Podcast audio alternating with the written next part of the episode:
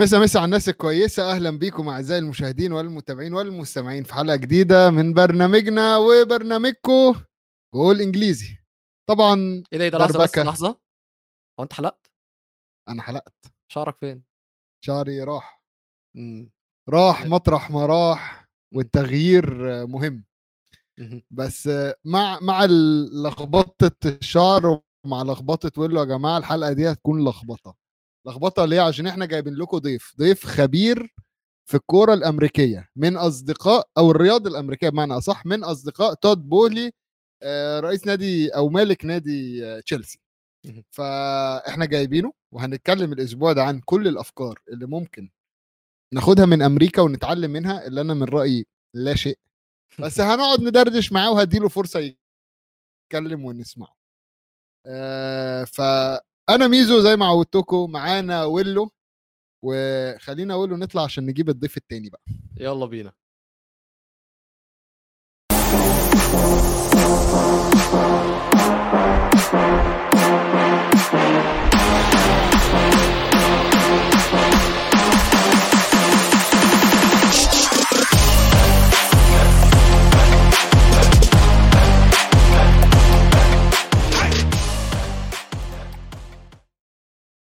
هلا أوجي كيفك؟ هلا هلا ولو أيوه حلوة. وميزو. أهلا يا أوجي. أهلا كيف حالكم شباب؟ آه، كيفك أنت؟ شكلك تعبان عاملينها لنا في الدوري. أنا أنا شوي مريض فاعتذاراتي للجميع إذا صوتي شوي غير اليوم عن عن دائما بس بصراحة لما قلتوا لي بدي أطلع بهاي الحلقة وأناقش الأمور هاي قلت لازم ما بقدر أغيب عنها. خصوصا بما إنه أنا حسب الحكي اللي شفته قبل دقيقتين ميزو داخل بده يطخ. ميزو ميزو جاي ملعب أنا مش عايز أطخ أنا بس بقول الحقيقة. أنت شعراتك الجداد نعيما اولا. أنت شعراتك الجداد حبيبي. مش ناويين على خير ليه بس؟ ده الشعر حلو أهو والقرعة ابتدت تبان. أنا آه والشعر الأبيض ابتدى يبان على الجنب وخبيناه. لا عادي. ميزو الشعر الأبيض هذا من علامات الجمال خدها مني أنا هيك كلهم صاروا يحكوا لي زمان كثير طب أوجي عندنا طلب آه، من أصدقاء البرنامج. امرني زياد زياد بيقول لك البس ال cap. لا أنا اليوم مش لك طالع على Man to Man من فمش ضروري ألبس مش مش ضروري ألبس ال uniform لأني مش على Man. to Man ال uniform بس. ل Man to Man آه، أنا بس عايز أحذرك يا ميزو. آه، أوجي المفروض إن هو الإنسان الهادي في Man to Man بس هو في mood aggressive إن هو بيطخ ماشي طخ في الناس بسبب ال NBA مضايقينه الفترة دي فاحذر منه من قبل ما نبدأ. أنا بقول لك أهو. أنا ما بخافش نخش يعني. نخش يعني في الموضوع. أنا اتعاملت مع حكام الدوري الإنجليزي ذات نفسهم وطخيت فيهم مش هطخ في أوجي. ماشي. ده أنا جمهور ارسنال كان ضدي كله وأنا بطخ في ارسنال آه يبقى نخش في الموضوع على طول. يعني اوجي سهل اوجي سهل بالنسبة لي. ماشي لو شايف بنشوف. كده يبقى نبدأ على طول.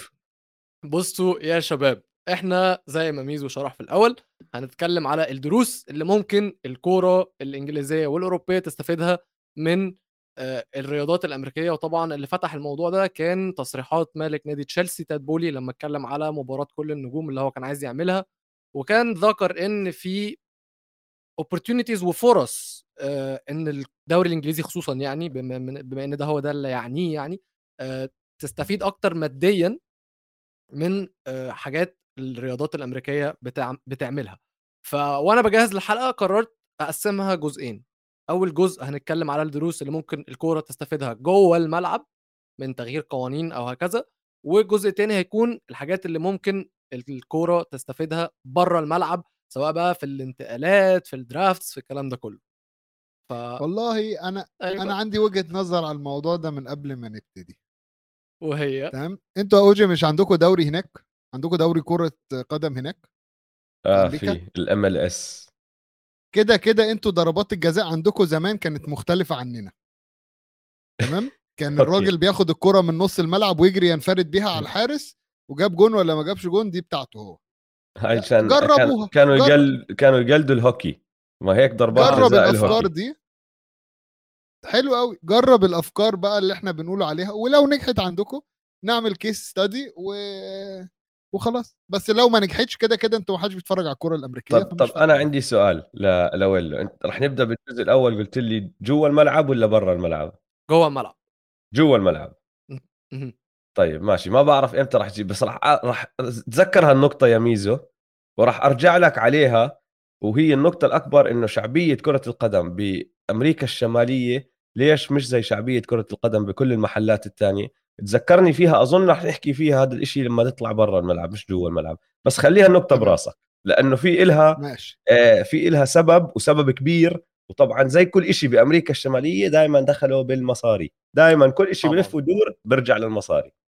تمام. طيب أوجي الأول عايز أسمع منك اقتراحاتك. أنا أنت بعت لي شوية اقتراحات جميلة من الحاجات اللي ممكن نعملها جوه الملعب وفعلا شوية من الاقتراحات دي في ناس اتكلموا عليها خصوصا في هولندا آه، قرروا إن هم عايزين يجربوها في الدوريات يجربوها في دوري الهواة وعايزين يجربوها في الدوري الدرجة الرابعة على أساس إن هي لو نجحت إن هم يبدأوا يطبقوها في الدوري الدرجة الأولى وإن هم يعرضوا الفكرة كمان على الاتحاد الأوروبي وعلى الفيفا إن هم يطبقوها قدام. فالأول قول لي اقتراحاتك وبعدين هقول لك إيه القوانين ونبدأ نتناقش فيها مع بعض. لا اسمع شوف بس أوضح شغلة هي مش اقتراحات عشان تزبط هي اختلافات بين الرياضتين وليش الأمريكان بيعملوا هذا الحكي والأوروبية ما بيعملوه باقي العالم لأنه أغلب العالم ترى بيشتغل على الطريقة الأوروبية مش على الطريقة الأمريكية مهم. آه، فهي شغلة مش اقتراحات هي فروقات كبيرة بين الرياضات الأمريكية الشمالية والرياضات الأوروبية وبالأخص كرة القدم طبعا عم نحكي اليوم وكل الموضوع بدأ من وين. بدأ من ال All-Star Game صح؟ صح. آه. هلأ بدي بدي أحكي لكم شغلة وما بعرف إذا رح تأيدوني فيها ولا لا بس أنا مقتنع فيها. م. ما في أي حدا بالعالم بيعرف يسوق ويروج الرياضة مثل الأمريكان. صح كلامي ولا لا؟ صح. ميزو أنت okay. بتحضر F1 صحيح؟ بتتابع الفورمولا صح. 1 الفورمولا 1 بتابع. من بعد ما مسكوهم Liberty Media تغيرت كتير صح ولا لا؟ صح. وليبرتي ميديا أمريكان وعندهم يعني من ضمن الأشياء اللي بيملكوها كشركة فرق رياضية بأمريكا الشمالية. دخلوا على الرياضة اللي هي الرياضه عريقة قديمة كتير موجودة صار لها من من الثلاثينات تقريبا. بس احكي 60 70 سنة الناس بتتابعها وبتحكي فيها والأساطير بتطلع وعالمية بتنتقل بكل محل. دخلوا عليها Liberty Media قبل ست سبع سنين أظن بال 2015 أو 16 كانت الاستحواذ عليهم ومسكوا الفورمولا 1 وصاروا يطبقوا فيها أشياء هم مستبعدين فيها أو متعلمين منها بأمريكا الشمالية. وشعبية الرياضة عم بتزيد عم بنحكى فيها أكثر الإعلام عم بيهتم فيها أكثر ال- ال- الطريقة اللي الناس اللي ما كانوا يتابعوا من قبل وصاروا هلأ يتابعوا عدد الناس اللي ما كانوا يتابعوا صار أعلى هلأ. كله هذا من وراء الأمريكان فبرجع بعيد شغله الأمريكان بيفهموا بالتسويق والترويج الرياضي أكثر من أي حدا تاني وإذا بدكم ترجعوا للدوري الإنجليزي.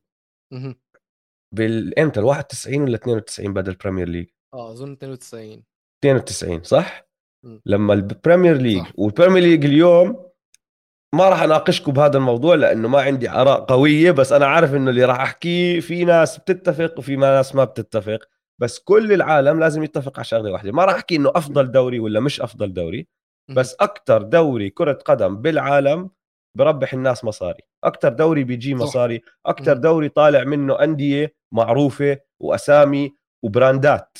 خلينا نحكي. بتروح على آه، على الصين وبتروح على اليابان وبتروح على South East Asia كلها بتلاقي الناس بتتابع. تشيلسي وبتتابع مانشستر يونايتد وبتتابع كل هالأمور. الفريقين الوحيدين بكل العالم اللي ممكن يطلعوا راس مع الدوري الإنجليزي أو مع قمة الدوري الإنجليزي اللي هم ريال مدريد وبرشلونة. ما في غيرهم صح ولا لا؟ هاي كلها متفقين عليها. 100% بال Premier League. متفقين معك. بال 91 ولا 92 لما صار في إشي اسمه Premier League ال rebrand اللي عملوه كله أخذوا الأساسيات تبعته من الطريقة اللي الأمريكان بتعاملوا مع الدوريات. فكرة إنه كان أيامها مش مش بالثمانينات وحتى أظن بالسبعينات كان في هو ال hooliganism. وال- والرياضة الإنجليزية كان فيها مشاكل بين الجمهور تبع الفرق وفيها بصير آه، كتير حوادث كتير حوادث بالضبط. ما كانت نظيفة ال- الرياضة كانت عنيفة كانت بتخوف الناس. فهم راحوا طلعوا عليها قالوا لك لا لازم نغير الموضوع. راحوا عملوا rebrand للدوري الإنجليزي سموه the Premier League لأنه قبلها كان أظن إيش اسمه ال ال ال ال Premier League division. ما كان First Division صح؟ مم. كان اسمه شيء First بعدين غيروا. آه آه. دخلوا عليه مصاري عن طريق الرعايات. غيروا الملاعب. في شغلة لليوم أنا ما بنساها حدا حكى لي إياها وما كنت ملاحظها لأنه موجودة دائما وأنا أنا صغير بحضر دوري إنجليزي كانت دائما موجودة بعدين لاحظتها. هم أول ناس حطوا آه، ميكروفونات عند الجمهور جوا ال- ال- بالم- بالملعب نفسه. فلما أنت تكون عم تلعب اولا ما في عندك تراك الركض شالوه. هذا بأغلب ملاعب إنجلترا مش موجود. لا لا صح. قبل أكمل سنه بملاعب تانية بأوروبا كان لسه دائما في تراك الركض فالجمهور شوي في بعيد. ايطاليا كمان. بإيطاليا لسه موجود. فالجمهور شوي أبعد. هم قربوا الجمهور وحطوا ميكروفونات فلما أنت تحضر المباراة عم تسمع صوت الجمهور والهتافات وكل هالأمور هاي. هاي شغلة بتصير بكل ملاعب آه، الرياضات الأمريكا الشمالية. صوت الجمهور دائما موجود وعالي. عالي منيح عشان يعيشوك الجو. فهمت علي؟ ف في أشياء أخذوها ال Premier League بس طبعا في أشياء كتير ما أخذوها لليوم وبنقدر نحكي فيها. وإذا عم نبدأ من عفوا إذا عم نبدأ من آه، جوا الملعب زي ال All-Star Game بالظبط آه بدكم تحكوا عن ال All-Star Game بدكم تعطوني رأيكم قبل ما أنا أحكي لكم فكرة ال All-Star Game أصلا بأمريكا الشمالية من جوي من وين جاي. ماشي. فهي اللي بدأت القصة كلها. خلينا أنا أقول إن ال All آه. نبتدي على ال All-Star Game نتكلم آه. فيها. آه. عشان هي دي أساس اللي, اللي تود بول يتكلم فيها دي يعني من ال- من الحاجات من اقتراحاته. أنا من وجهة نظري إن الاولستر جيم دي آه مش هتفيد في إنجلترا. آه اولا ممكن تأذي أكتر ما تفيد بسبب إن اللعيبة دي أصلا بتبقى مجهدة. أنت بتيجي آخر الموسم عندك 38 ماتش في الدوري بس غير الماتشات الدولية. غير ال- البطولات المختلفة اللي اللعيبة دي بتشارك فيها. وانت لو بتتكلم على All-Star Games فانت هتاخد top 6 teams انت مش هتاخد لعيب من يعني ممكن آه لعيب واحد من فريق تحت مثلا بس غير كده آه، أغلبية اللعيبة هتبقى من الفرق الكبار. والفرق الكبار عندها ضغط مباريات من كترة البطولات اللي بيشاركوا فيها. فانت لما تزود ماتش تاني على اللعيبة الموضوع مش سهل. فاهم. ولكن إحنا في إنجلترا عندنا إيه بدل ال All-Star Games مثلا بنعمل ماتشات تانية ماتشات أساطير يعني إحنا من يومين. شفنا في كان في ماتشين. آه، يونايتد وليفربول أساطير يونايتد وليفربول لعبوا على ماتشين ماشي والاستاد كان حلو كان كان فلوس داخلة وكل حاجة فأنا شا... أنا مش شايف إن ال All-Star Game دي هتفيد أو هتزود حاجة العكس أنا شايف إن إن أنت يعني يعني أنا ما أحبش الصراحة أوديجارد يعمل assist لهاري كين في نقطة مش, تانية مش كمان. مزاجي؟ أنت ال المنافسين هيلعبوا لي pass ليه؟ مش عايز. أنت في الان خصوصا ومش يعني برضو مش متأكد من صحة المعلومة دي ولا لأ بس بياخدوا أربع شهور off بين كل موسم وموسم. فده وقت كافي أصلا إن هم يعملوا فيها all-star game بالعكس ده بياخدوا pre-season كبير وبياخدوا آه راحة طويلة. و plus الرياضات الأمريكية ما فيهاش بطولات دولية. أو إيه البطولات الدولية اللي ماشي. بيلعبوها يعني؟ طيب حلو تمام. بس آه، بدي أحكي لكم أكمل معلومة عن الجداول الأمريكية. هلأ الرياضة الوحيدة اللي بيلعبوا فيها ال all-star game بعد الموسم اللي هي ال NFL بيلعبوا. ال Pro Bowl. بعد ال Super Bowl بعد بأسبوع إذا أنا مش غلطان. الرياضات الثانية وما ب... ما بعرف هاي المعلومة بس بدي أكون واضح كتير إنه ما ب... مش متأكد 100% من هاي المعلومة. بس أظن بعد بأسبوع بيلعبوها. باقي الرياضات اللي هم ال Major League Baseball وال NBA وال NHL وحتى ال MLS بيلعبوا ال all-star game بنص الموسم. باخذوا أسبوع راحات من مباريات الدوري بكملوا. على نقطة ميزو بس ميزو عم بحكي لي إنه مباراة زيادة ما مش صح ما ما بتزبط لأنك عم بتزيد ضغوطات على اللعيبة. وأنت عم تحكي يا ولو إنه عندهم غير هيك لعيبة الفرق الكبيرة بيكون عندهم بطولات دولية زي ال Champions League وال Europa League وكل هالأمور هاي لا والمنتخبات قصدي يعني والمنتخبات. ده صح كله. والمنتخبات. قديش بيلعب لاعب كرة قدم من top 6 آه، و- ولاعب بيلعب بمنتخب دولي بشكل عام قديش بيلعب معدل مباريات بكل موسم مش أقل من 40 كده كده عندك بيدري طيب. في سنة ال Olympics لعب 81 ماتش تمام ال NBA وال NHL على سبيل المثال بيلعبوا 82 مباراة بس regular season كل سنة ماشي؟ وبعدين بيزيدوا عليهم اللي بتأهلوا لل playoffs على الأقل 16 مباراة. ال 16 هدول إذا فازوا كل مباراة فيها ووصلوا للنهائي وفازوا النهائي بدون ما يخسروا ولا مباراة. فبالعادة أنت عم تحكي إنه لاعب NBA إذا بده يلعب كل مباراة بالدوري راح يصفي لاعب فوق ال 100 115 مباراة 110 مباريات شيء هيك. ال Major League Baseball بيلعبوا 160 regular season هلا في عندك فروقات كمان ب آه، مين بيلعب أي مباريات. يعني ال pitchers على سبيل المثال بيلعبوا مرة كل ثلاثة لأنه كتافهم ما بتتحمل فلازم يرتاحوا. مرات بيكون عندهم back-to-backs يوم ورا يوم ورا يوم وكل هالأمور هاي. بس اللي عم بيصير هلا هو إنه اللعيبة نفسها عم بتلاحظ وأنا بقدر أحكي لكم هاي من خبرة ال NBA اللعيبة نفسها عم بتلاحظ إنه أنت تلعب 100 مباراة 120 مباراة بالموسم مش إشي بتقدر تسويه لسنين وسنين.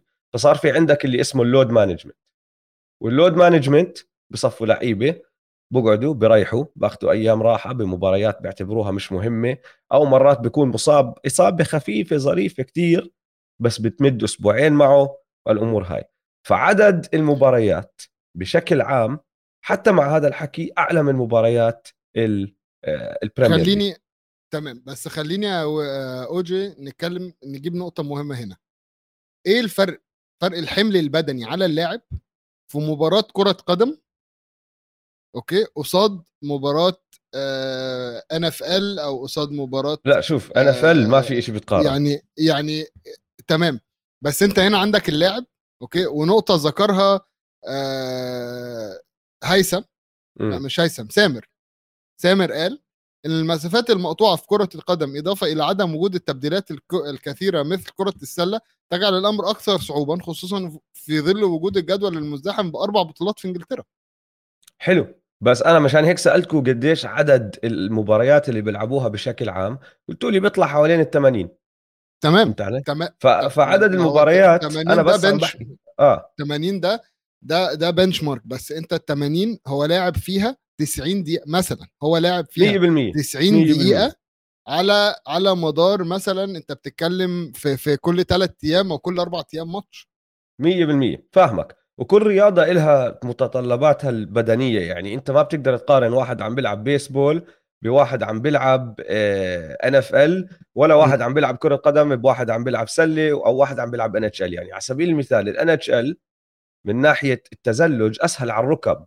بس الضرب اللي باكلوه بين بعض بأثر عليهم كتير. بس أنا عايز أقول لك حاجة تانية برضو دلوقتي حسب الموقع اللي أنا فاتحه بيقول لك إن ال average distance اللي لعيب ال NBA بيجريها في الماتش بيكون 3 ميل يعني حوالي 6 كيلو. 100% 100% ما جاي أحكي لك. 100% في فرق. بس على سبيل المثال الركب تبعون لعيبة ال NBA والضرب اللي باكلوه بظهرهم كتير أقوى. فكل رياضة لها متطلباتها. فهمت علي؟ لأنه أنت صح ملعب ال NBA أصغر ما عم تركض المسافات الاكثر بس أنت عم بتحرك جسمك بطرق كتير غير عم بتنط وبتنزل بتنط وبتنزل. فهمت علي؟ فأنا بس اللي بدي كنت أوضحه بهاي الشغلة إنه فكرة تزيد مباراة واحدة على الجدول بس عشان عدد المباريات ما راح تكون هي العامل اللي راح يفرق بالآخر. بس هلأ بدي أرجع أنا اسالكم سؤال. وبعدين راح ندخل على ليش أصلا الأمريكان بيعملوا فكرة الأول ستار وإذا طبقت بإنجلترا شو ممكن يطلع منها؟ م. إيش فكرة ال all-star game؟ من معلوماتي هي إن هو بيجيب ال stars بتوع الدوري بيحطهم في فرق ويخليهم يلعبوا بعض. تمام. شو عم بيستفيدوا؟ فلوس. يعني على حسب تود بولي قال لك إن ال MLB عمل بطول عمل ماتش all stars دخل 200 مليون دولار. 100% هلأ المصاري أهم إشي. غير المصاري بيستفيدوا بس بالترويج. م. أنت حكي ال all-star games واختيارات ال all-stars بيبدأ من بداية الموسم وبضل ماشي لبعد ال all-star game لمباراة ال all-star ماشي؟ الفكرة تبعت مباراة all-star على الورق حلوة كتير. وخد مني كطفل أنا كواحد تربى بحب ال NBA ما كان في أحلى من ال all-star game. أنت عم تعطيني ألن آيفرسون وتريسي ماجريدي وكيفن جارنيت وبعرفش مين وعم بتحط لي إياهم كلهم. على ملعب واحد. شو هالفكرة الرائعة؟ شو هاللعب الحلو؟ بس بعدين لما تكبر بالعمر وبتصير تحضر هالمباريات يعني كتير تحس إن قليل هي show؟ بتبقى عارف إن هي, هي show, show. مش بيلعبوا قوي يا عيني ما عليك. بتستمتعش بيها قوي. آه يا عيني عليك. في كل فترة وفترة بصير عندك مباراة واحدة خلاص التنافسية بتدخل بدم اللعيبة وبتشوفهم إنه عم بيبذلوا كل جهدهم. وآخر مرة صارت كانت all-star game 2020 ما بنساها كانت من أحلى المباريات اللي حضرتها بحياتي. غيروا نمط اللعبة. all-star game 2020 لل NBA لعبوا الشع... اللعيبة بكل جهد لأنه خلص صار في عندهم تنافسية مش قادرين يطلعوا منها وجد وقتها بتحس إنه مباراة رائعة. بس. بشكل عام من كل عشرة زي ما أنتم حكيتوا هي show بس all-star weekend هو ال show مش بس المباراة. فأنت عندك بتدخل الصغار بتبدأ كل الاحتفالات من يوم الجمعة. بعدين عندك المباراة تبعت ال- المشاهير. بعد مباراة المشاهير عندك مباراة ال rookies الصغار ال- النجوم الصاعدين. يوم السبت عندك كل ال skills competitions وال dunk contest وال three-point shooting contest وكل هالأمور هاي. ويوم. الأحد عندك المباراة نفسها اللي بيدخلوا عليها طبعا بال half-time بيجيبوا المغنيين مشهورين يعملوا ال half-time show كل هالأمور هاي. المدينة اللي بيصير فيها ال all-star game كل سنة غير هدول ال ال الأحداث الرئيسية عم بيصير في مليون حفلة ومليون مؤتمر ومليون شغلة. فهمت علي؟ والترويج زي ما حكيت بيبدأ من كتير قد. أنا هداك اليوم سجلت حلقة آه، كلمتين على السريع. عم. بقعد بتخيل براسي مين ممكن يصير all-star هاي السنة. الترويج بدأ من هلأ فالناس بتحكي فيه. فهمت علي؟ بتجيب مصاري من الرعاة ومن ال show ومن الأحداث ومن الأمور هاي. وأنا بس عندي نقطة حكاها ميزو كمان بدي بس أعلق عليها. ما بتفق إنه كل اللعيبة راح يكونوا من ال top 6 أنا كنت عايز أسألك على الموضوع ده فعلا عشان أنا اللي أنا فاهمه إن ال all-star ال NBA بالذات مش بيبقى كله من يعني بس لو أخدنا all-star ال NBA هناخد من الفريقين اللي وصلوا ال play ال finals لا ما ال finals أنت صاروا السنة اللي قبلها صار مر نص موسم. أنت ال all-star game تبعتك عم بتصير بشهر اثنين. ال finals بعد ما ال regular season يخلص؟ ال regular season بيخلص بشهر ستة. ال regular season بشهر أربعة ال playoffs بشهر ستة. بعدين okay. بتعطل. فأنت ال all آه. stars عم بتختار لعيبة من بس نص الموسم فزي كأنه أنتوا بال... بال Premier League 38 مباراة صح بعد ال Boxing Day مثلا في شهر واحد Boxing Day كم المباراه بيكونوا لاعبين تقريبا آه. 16 around. آه more or less يعني تقريبا بالنص يعني عم تحكي مم. نص الموسم صح انت تخيل التصويت يصير بعد نص الموسم بالضبط وبعدين تلعب مباراة حسب أداء هدول اللاعبين من أول 16 18 مباراة فهمت علي. وقتها بصفي عندك لاعبين ممكن واحد بس بفريق مركزه عاشر بس هو مبدع وكل الأرقام معه فهمت علي؟ بصفي هو داخل على ال all-star game وهو ده اللي أنا قلته ما عدا اسم أو اتنين. لا بس أنا هاي اللي جاي أحكي لك إياها. بال NBA إذا صار في فريق فيه أربع all-stars هذا إشي كتير كتير كتير خرافي. إنه جنوني. وبال NBA أنت عم تحكي عن 24 لاعب بيتم اختيارهم 12 و12 مم. ماشي؟ عندنا 30 فريق. أنتوا عندكم 20 فريق. مم. وهيك هيك يلا تشوف أكثر من اثنين مرات ثلاثة إذا وصلت أربعة هذا إشي تاريخي لأنها صايرة اكمل مرة كتير تاريخي. إنه بنحكى عنها إنه تخيل إنه هذا الفريق سفاح لدرجة إنه عنده أربعة all-stars بس بالعادة بيكون عندك واحد من كل فريق بالكتير اثنين. وهذا بال rosters أنت عم تحكي عن فرق 12 و12 تخيل قدم. قدم عم تحكي عن 11 و11 فهي 22 زائد احتياطيين والفرق أقل. ما راح تصفي مختار كل لعيبة ال- ال top 6 راح تصفي أنت موزع الأصوات لأنه بدك هذا الزلمة اللي لعب منيح ببرنتفورد ولا ببعرفش مين تدخله على ال all-star game لأنه بصراحة بيستاهل حتى لو دخل احتياطي على سبيل المثال. ففي فرصة راح تكون كتير أكثر لباقي اللعيبة. أنا يعني بص أنا متفق معاك فكرة إن هي تسويقيا وماديا. هي فكرة هدفها. كمان مش بعيدة قوي عن يعني مش مش فكرة وايلد قوي. بالعكس أنت بتعمل ماتش فمعاك في الفكرة آه إن هي هتكون مفيدة على الصعيد المادي. ولكن أرجع أقول لك تاني إن أصلا أوروبا عامة والأوروبيين ماديات مش فارقة معاهم بنفس الطريقة. حتى لما شفنا ال Super League يوم ما طلع شفنا الجمهور كلها نزلت اعترضت عليه مع إنه كان هيدخل فلوس كتيرة جدا. وكان هيعمل مباريات جامدة جدا. كل أسبوع كان هيبقى فيه أكتر من أربع ماتشات جامدين جدا. ولكن الجمهور رفض الموضوع علشان مش دي كرة القدم اللي هم بيحبوها. دي مش- مش المتعة فاهم قصدي؟ مش التاريخ مش التقليد. طيب بصير أعطيكم آخر نقطة عن ال all-star game وهي برأيي أهم وحده اتفضل.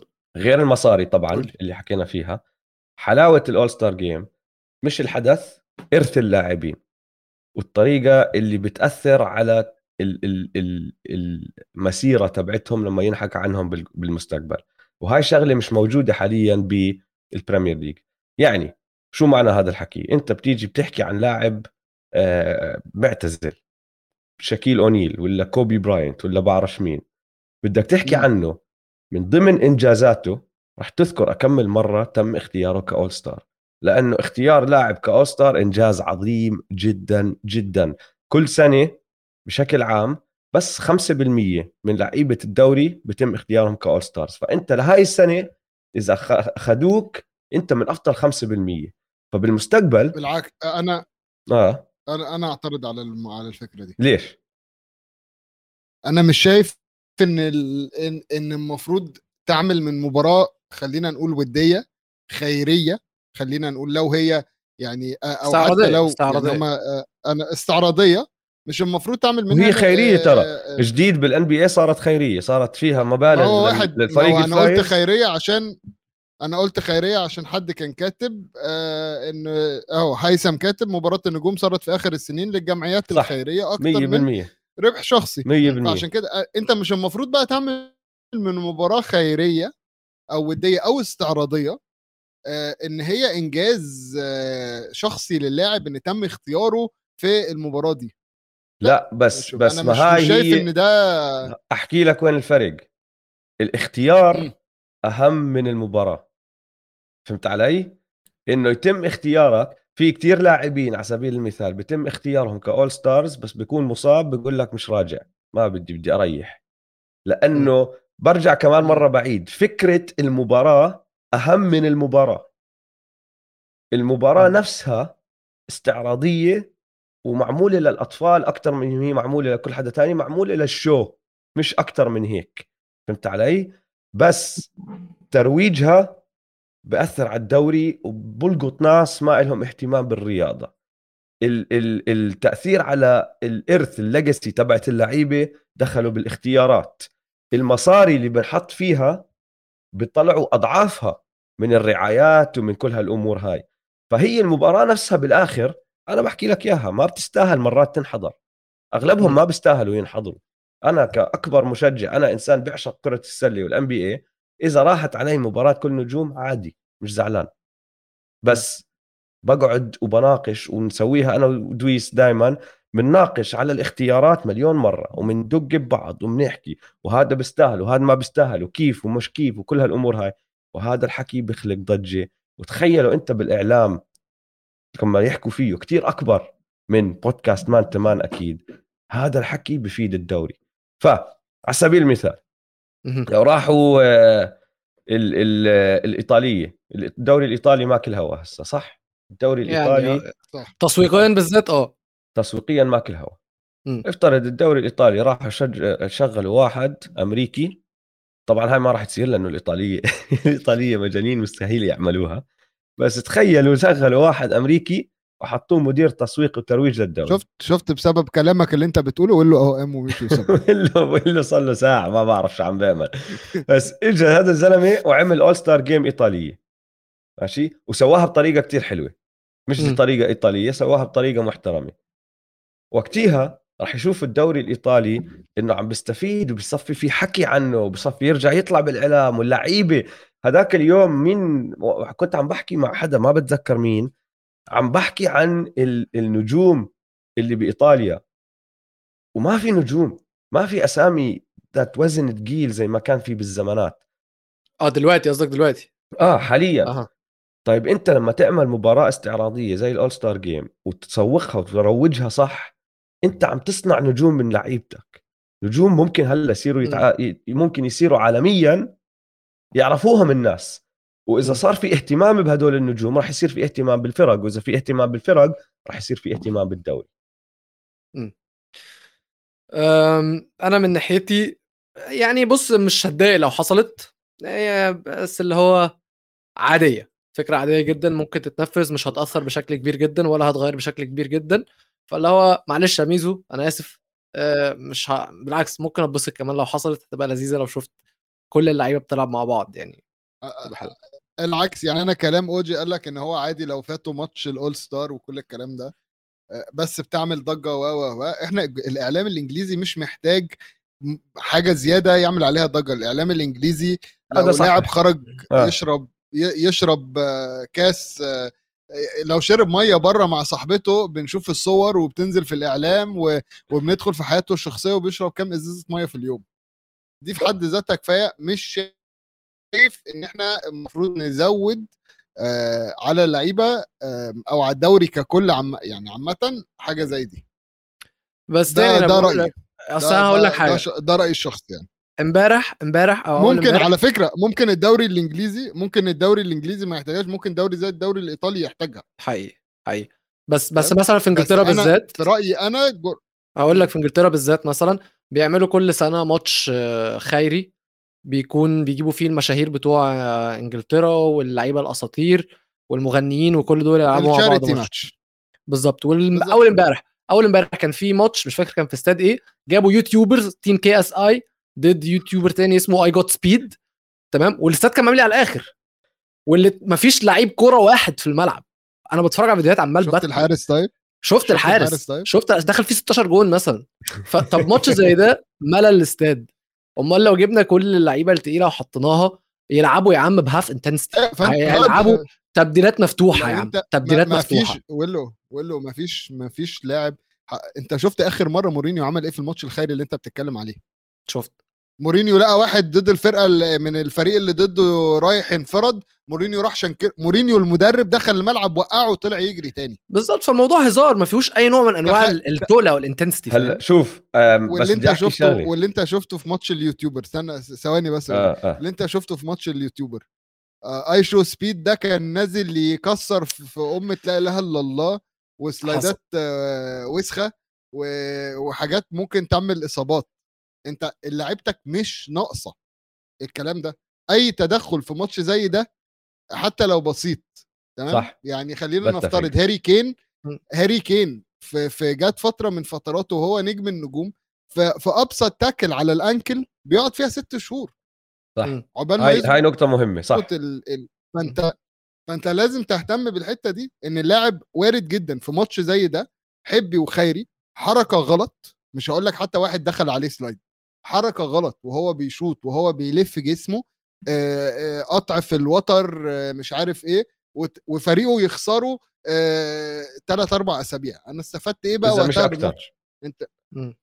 أنا أنا وقتها اتأذيت. أنا كفرقة و... و... لو هعملها في أول الم... في آخر الموسم تمام؟ فأنت كده فشخت اللاعب عشان ال pre-season هيتأخر عليه.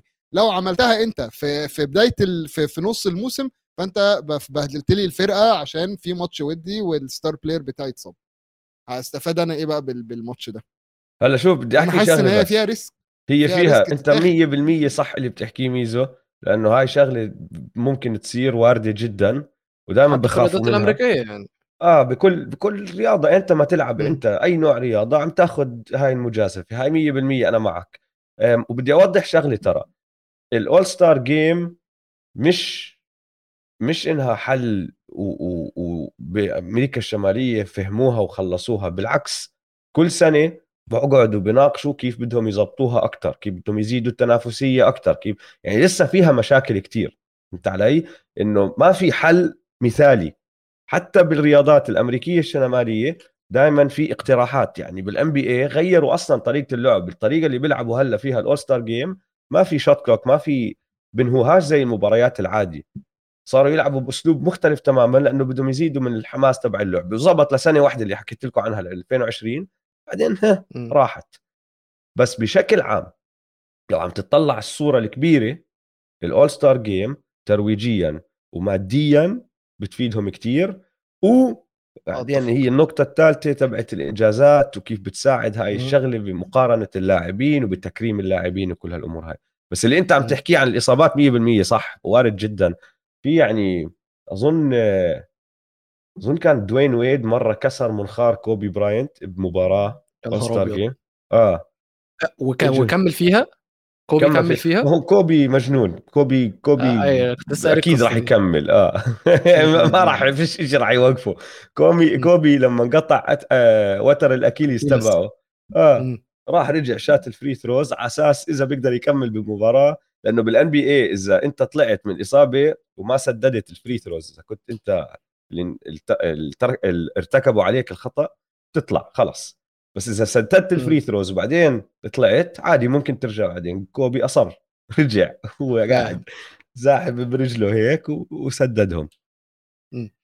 طب إحنا طولنا في موضوع ال All-Star ده وإحنا أصلا آه. عندنا كلام كتير جدا. فتعالوا نتكلم بقى على الحاجات اللي ممكن الكرة الأوروبية تاخدها من قوانين الرياضات الأمريكية داخل الملعب. وأوجي أنت كنت قلت لي حاجة زي ال stop clock ممكن توضح لنا مبدئيا إيه ال stop clock وفي الرياضات الأمريكية خصوصا في ال NBA أظن وقول لنا ليه شايف إن دي حاجة ممكن الكرة الأوروبية تستفيد منها؟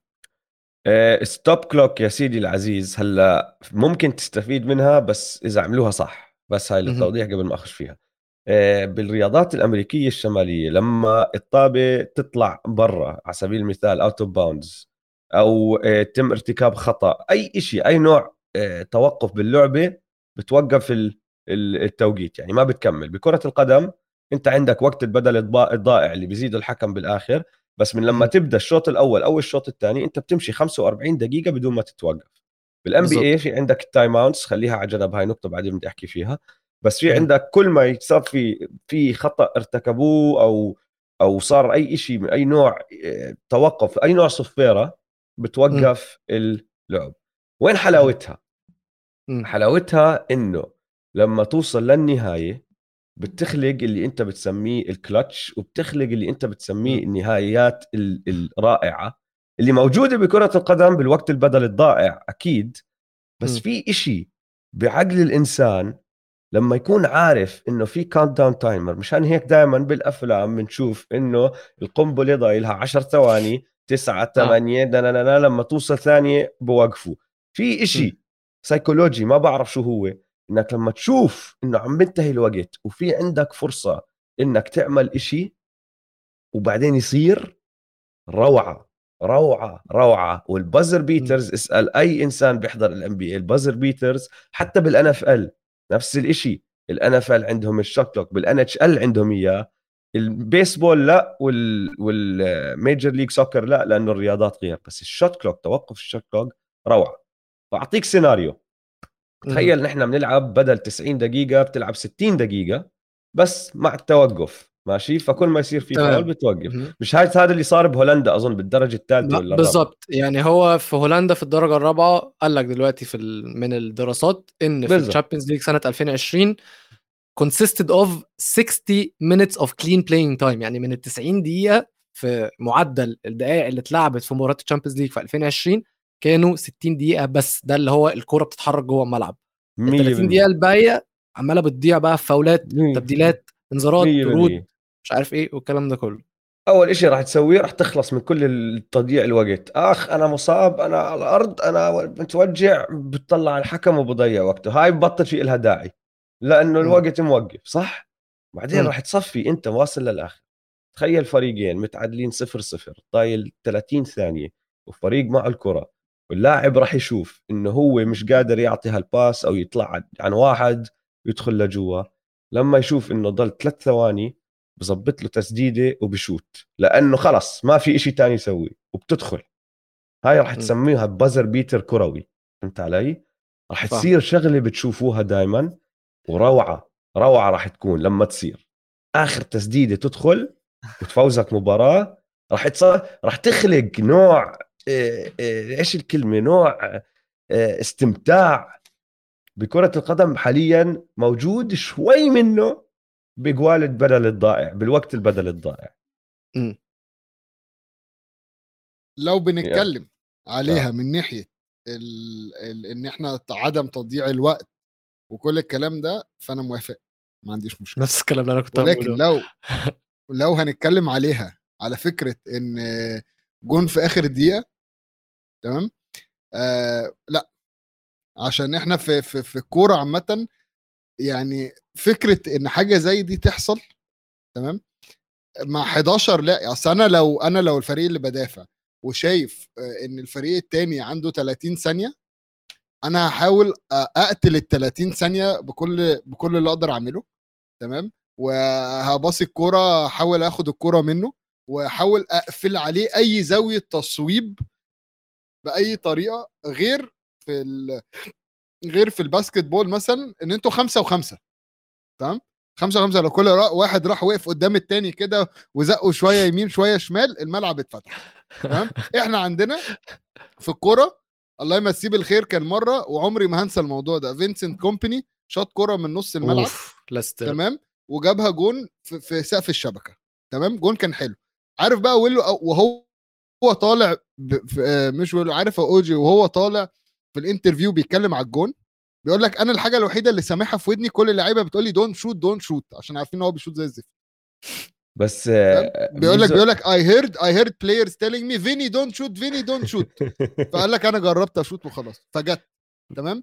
وبعدين دلوقتي لو فرقة جابت جون في الدقيقة ال ال ال مثلا لو إحنا بنلعب خمس دقايق وقت بدل ضايع فرقة جابت جون في الدقيقة ال- الرابعة فأنت عندك دقيقة كاملة إن أنت ممكن تجيب بيها جون تمام وأنت عارف إن هي دقيقة ومع ذلك ما هو هي دي الفترة بقى اللعيب ممكن يشوط ممكن يعمل ممكن يعمل كل ده من غير بقى فكرة ال- ال buzz time shot ده اللي هو التوت وتبقى الكرة ونقعد بقى نشوف عشان إحنا في الكورة هيجي يقول لك إيه هل اللاعب سدد الكورة قبل ما ال time يخلص ده فار ده لا؟ ولا إيه و... و... بس هي هيك. ما هو ده اللي. هيحصل هي هيك ما هو بس ده اللي هيحصل. وهيجي يقول لك لا أصل هو شاط بعديها. لا ويبقى اللاعب احتفل وعمل وطبعا احتفالاتنا إحنا في الكورة عشان الماتش بيخلص 2 1 1 0 تمام؟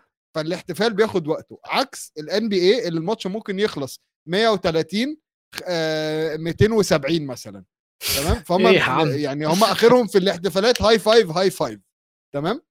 فكل ده يخليني أحس إن لأ أنا مش عايز ال ال اسمع، بدي- الفكرة دي. ولكن آه. هقول لك هقول لك حاجة. المفروض قانونيا إن الحكم بيوقف عنده ساعة يوقف بيها ال time كل ما يكون في تضييع وقت. إحنا النهارده الحكام بيتساهلوا. بيقول لك خلاص الكره لما تطلع out أنا مش هوقف. okay كمل لعب عادي. ولكن لو لاعب وقع وقعد وأي ومش عارف إيه وقتها هوقف الساعة.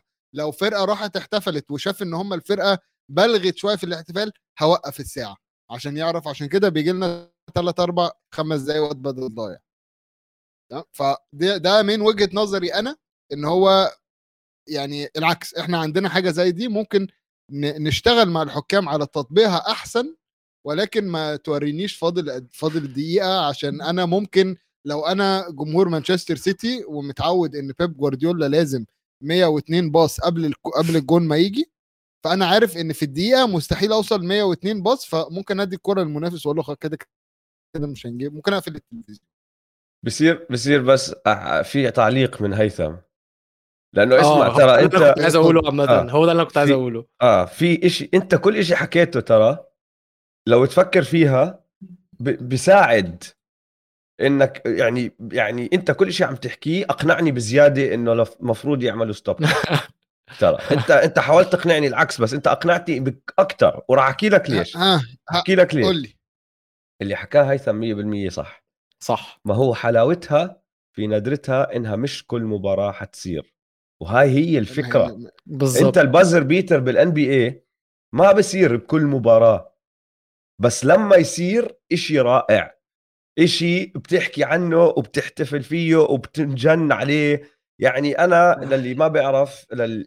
لكم ما بتعرفوا أنا مشجع لفريق اسمه تورونتو رابترز تورونتو رابترز بال 2019 بمباراة game 7 اللي هي آه، مباراة إقصائية. الفايز بنتقل على الدور اللي بعده. لاعب اسمه كواي لينارد حط buzzer beater كانت أول buzzer beater بتنهي سلسلة ب game 7 بتاريخ ال NBA لليوم لليوم ماشي؟ من أفضل لحظات حياتي. وما عندي لما ناس يحكوا لي أوجي أنت شو أفضل لحظات حياتك؟ فوق تخريجي من الجامعة فوق كل إشي صار بحياتي فوق أي صاحبة صاحبتها فوق أي anniversary أنا وكواي لينارد و game 7 2019 ما راح أنساها. تخيل يا ميزو يصير معك هذا الحكي بنهائي Champions League أيوه هنا عم هنا ممكن تحضر عم تحضر Champions League ويدخل جول بآخر لحظة وهاي شغلة راح تصير مرة كل 30 سنة. ما بس يا. أوجي لحظة بعد إذنك. لا لا لحظة بعد إذنك لحظة بعد إذنك معلش. علشان هو نفس الجملة اللي هيثم قالها بس أنا عايز أطبقها بالناحية التانية إن نادرتها في فكرة. ال buzzer beater. أنت بتقول إن هو نادر إن أنت تجيب فيه كورة. أنت في الكورة بقى انت نادر ان انت تجيب جون في الدقائق الاخيرة. ريال مدريد الموسم اللي فات اللي خلاهم عاملين موسم من أحلى مواسم ال Champions League اللي أنا اتفرجت عليها إن هم كانوا كل ماتش بيقتلوه في الآخر بيخلصوا عليه. مانشستر يونايتد ضد بايرن ميونخ سنة 99 جابوا جونين في يعني الدقيقة عليك. 90 الجولين أيوة، ما هو- صح؟ بالظبط. ما هو الفكرة إن دي. ما بتحصلش كتير. أيوه بس دي ما. بتحصلش كتير. لو لو في buzzer beater في الكورة هتحصل كتير. في تعليق تاني يا ولو استنى شوي بس ألاقيه لأني ما- قرأته وبدي أحكي لك إياه كمان من هيثم. عقبال ما تلاقي ال... هيو آه. تخيلها لا هيثم يجي. ياخد المايك بقى اسمع تخيلها والكرة في الجو والوقت انتهى قديش حتحبس آه، تحبس أنفاس الناس يستنوا مسار الكرة هاي حلاوة ال buzzer beater اي بس أنت في؟ ال basket ما عندكش جون ما عندكش جون يصد أصلا طبعا عندك ما أنت عندك ال ال- ال- أنا عايز. أنا عايز أقول يا جماعة نقطة مهمة في الموضوع ده في ال basket تمام؟ مم. الهجمة بتاخد كام ثانية؟ عشان عشان تجيب 24 عندك 24 ثانية لازم. أنا في الكورة أنا في الكورة على 24 ثانية دي ممكن أصلا ما أعملش حاجة. ما أنا عارف. ال duration أنت بتتكلم أنت بتتكلم إن أنا عندي 24 ثانية تمام؟ أعمل فيها حاجة. مشان هيك عم بحكي لك. أنا عارف هذا الحكي مستحيل. مشان هيك بحكي أنت لك بتتكلم أحلى أنت, لسه. انت شفت ملعب الكورة قد إيه يا ابني؟ بس أنا مشان هيك بقول أنت لك بتتكلم إنها في, جون جون أبو تريكة في الترجي في الصفاقسي تمام؟ اللي هو اللعيب بيشتت. آه، آه، روح يا ابني. روح إيه؟ لا العكس. ماشي. أنا مش عايز أنا مش ع... ليه هنرجع. ليه هرجع الكورة إن أنت long ball بقى في, في الآخر طلع long ball وطلع الفرقة كلها قدام؟ ليه؟ ليه؟ ليه أعمل كل ده؟ ما أنت عندك عندك مثلا بكل مثال توتنهام الموسم اللي فات جاب جونين في الوقت بدل الضايع وكسب ليستر. تمام؟ هي اللعيبة بتلعب وأنا أنا مقتنع إن لعيبة ليستر بعد الجون ال- ال- التعادل هم ما كانش في مخهم أصلا فاضل وقت قد إيه؟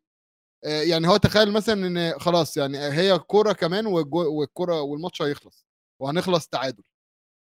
فاهم؟ حلاوتها إن الفرقتين بيلعبوا لغاية آخر هم مش عارفين اسمع، هو مش حط- هي حط هو هيلعب و- و- وما تعرفوش ال time. شوف بدي آه، واللعيبة بتمشي تسأل الحكم على فكرة لما لما الحكم كان كان في مرة الحكم كان عنده مايك اللعيبه تمشي تسأله ref how much time left هيموتوا ما تديهمش. don't let them know خليهم يلعبوا كده كده.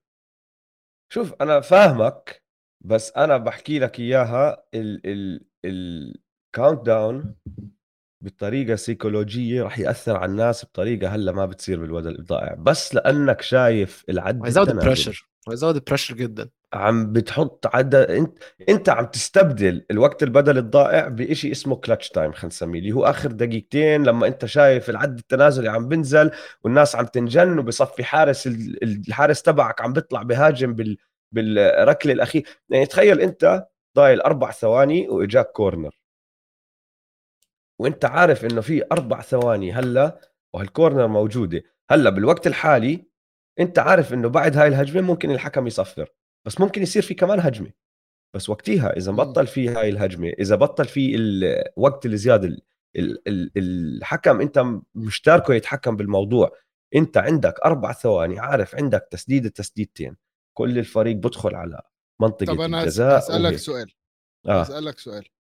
عندي فاول في آخر أربع ثواني. آه. تمام؟ آخر يا سيدي خمس ثواني. آه. آه، الحارس طلع اتقدم برضه عشان يحاول يعمل حاجة. حلو. تمام؟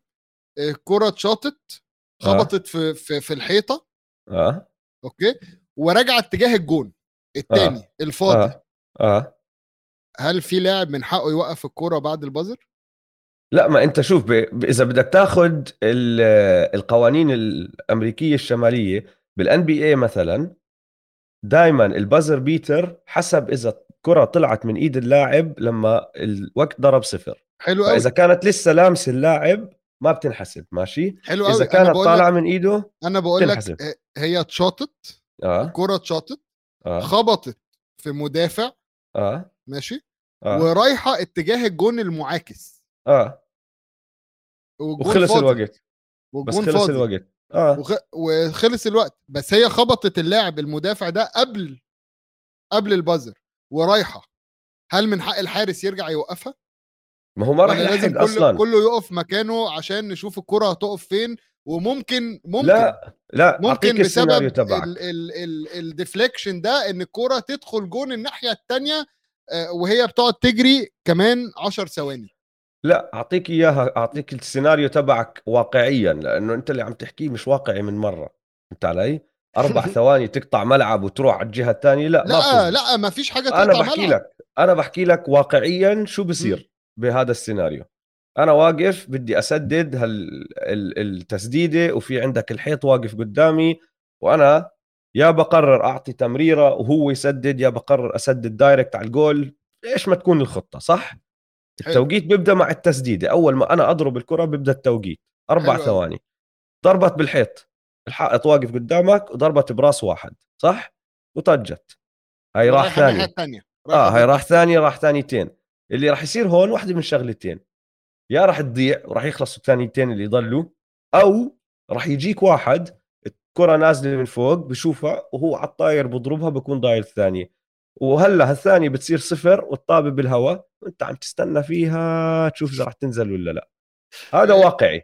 حلو قوي دلوقتي اللي أنا بقوله وهو ش... مش سدد الكورة. هل من حق أي حد من المدافعين يتدخل؟ هلا هون الكورة آه, على الأرض. آه آه هلا هل من حق أي حد من المدافعين يتدخل بعد الصفارة مفروض الكره آه هلا خلاص مفروض مفروض حسب هلأ هاي طبعا أنت عم تدخل بالقوانين وكيف راح يعتبروها بس إذا بدك تقارن كمان مرة بالسلة إذا أنا سددت buzzer beater وإجا واحد ضربها block بس مم. block عادي لأنه في عندنا شيء اسمه goaltend ال goaltend كيف؟ إذا الطابة وصلت أعلى أعلى قمة بالتسديدة بالقوس تبع التسديدة وصارت تنزل من الجهة الثانية هاي ممنوعة بكل المباريات فأنت بتقدرش تعمل goaltend بس طالما أنت عملت block عادي. block يعتبر block آه، مباراة تقدر تستعمله بأي جزء تاني من المباراة صح بتقدر تكمل فيها.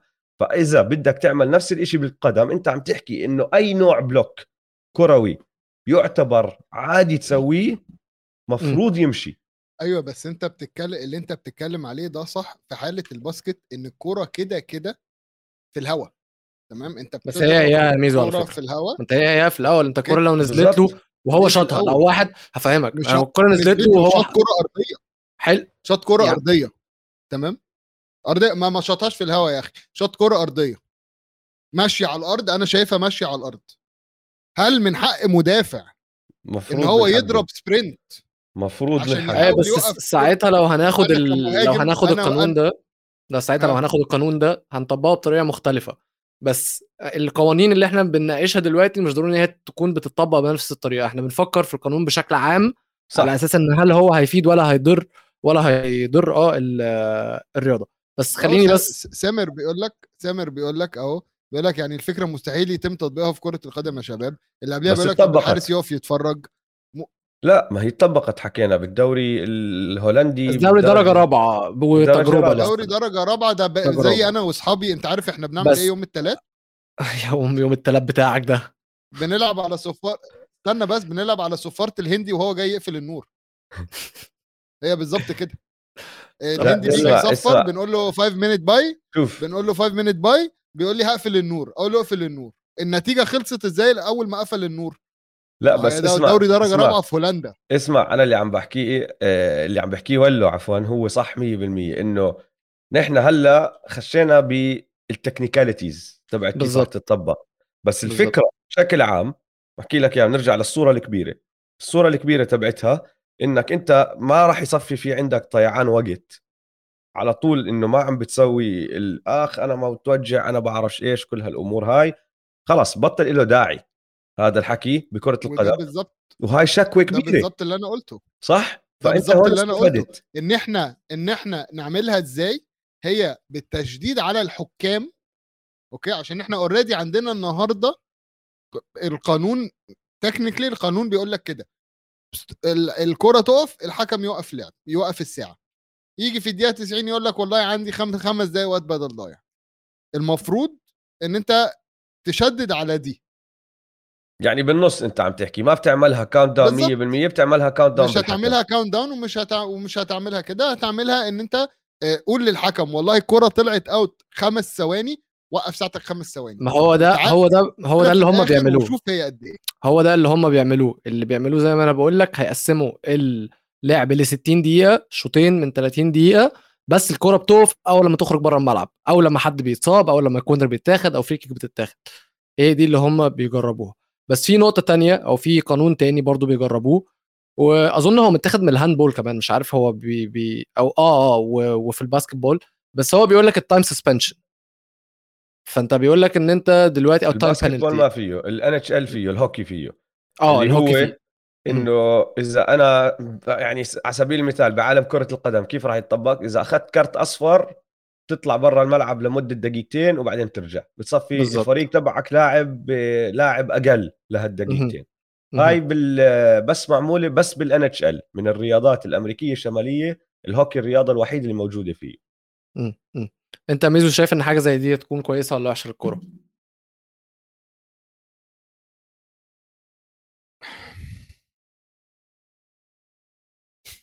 أنت هتقول وحشة أصلا. أنت النهارده جاي جاي جاي تبوظ تبوظ لا لا لا لا لا. انت جاي تتخانق النهارده. لا أنا مش.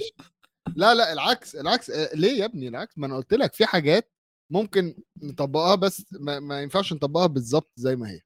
طيب انت شايف حاجة زي كده؟ لو طبقناها لو أيفناها على كرة القدم. شفنا إزاي حاجة زي كده نعرف نعملها على كرة القدم. تعجبك ولا لأ؟ لأن أنا من وجهة نظري عجباني لسبب إن هي هتعمل لخبطة دايما في فكرة ال time penalty إن أنت لو عندك لعيب خد كارت أصفر وبعدين قام طلع قعد دقيقتين أنت ساعتها كل في المدرب هيغير ال tactics بتاعته اللعيبة هتغير ال- ال- التوجيهات اللي هي واخداها هتتغير وهيحصل adjustments للماتش كله لأن حتى الفريق الزيادة هيعمل adjustment في ال tactics بتاعته وكل حاجة فدايما هيكون في في نباهة أكتر في في. mind games أكتر في حاجات أروش أكتر فاهم قصدي؟ ه- هتفق معاك. yes آه، دي فكرة ممكن يتم تطبيقها في. آه، في الدوري. عادي خالص. والعكس كان في فترة من الفترات إنجلترا فعلا كانت بتفكر في حاجة اسمها ال sin bin. أوكي؟ sin bin اللي هو اظن دي حاجة زي NHL قوي. بيقعدون في box اللي كده هو آه، هو بالظبط إن أنت أنت دقيقتين تقعد في box وحاجات كده. أنا شايف إن هي ممكن تطبق وممكن تقلل تدخلات كتيرة. تمام؟ بس لازم نفكر فيها إزاي يعني هل هل هل الإنذار هي هي هيتشال عن اللاعب بعد ما يقعد خمس دقائق مثلا؟ أنت بتعملها إذا بدك تطبق تطبقها بطريقة. شوف ممكن تكون إنه ما بص تعطيه إنذار كرت أصفر. هو هيثم هيثم قال نقطة مهمة قال أنت خد الفكرة وتخيلها على فاهم. كرة القدم واحكم. سويها هيك كفكرة؟ سويها هيك مش القانون نفسه. كفكرة هي فكرة أنا شايف إن هي ممكن تنجح ولكن مع ال- التدخل في إن إن لازم تبقى واضحة إيه اللي هيحصل. يعني مثلا ينفعش أجي أكيد. أقول ما هلا عم بحكي لك. تخيل بالظبط. يعني كرت- ما ينفعش أجي أقول لك النهارده إنذار. وبعديها الإنذار يتشال من عليه. لا أنت تخيل كرت برتقالي على سبيل المثال. فأنت بتيجي بت- بتغلط ترتكب أول خطأ بتاخذ كرت أصفر. هي هي إنذارك. ماشي؟ بعدين بترتكب كمان. خطأ بتاخذ كرت برتقالي. اطلع برا دقيقتين. التايم بصفي أو خمس دقائق لأنه مباراة القدم أطول خلينا نحكي. فأنت اطلع. برا خمس دقائق بصفي أنت معاقد ف... معاقب الفريق تبعه لهذا اللاعب بطرد مؤقت. بس بترجع. ارجع ارتكب كمان خطأ تاخذ الأحمر الله معك. طردك. أنا بصراحة عجباني. بصراحة كده عجباني. بالطريقة دي ممكن. بالطريقة. دي ممكن. والله الحمد لله الحمد لله. أوجي ميزو اقتنع. الحمد لله. لا طيب. أنا مش جاي أعترض وخلاص. أنا جاي يا عم. إيه من عندنا. بس جا- جاي جايين ياخدوا آه، يأمركوا الكورة كلها. لا سوري. نروح أمركوها هناك. طيب آه، تعالوا نطلع water break الشباب سخنت على بعض شوية فنروق كده. وبعدين نرجع نتخانق تاني على القوانين اللي ممكن نشوفها بره الملعب. يلا. ماشي؟ يلا let's بينا. جو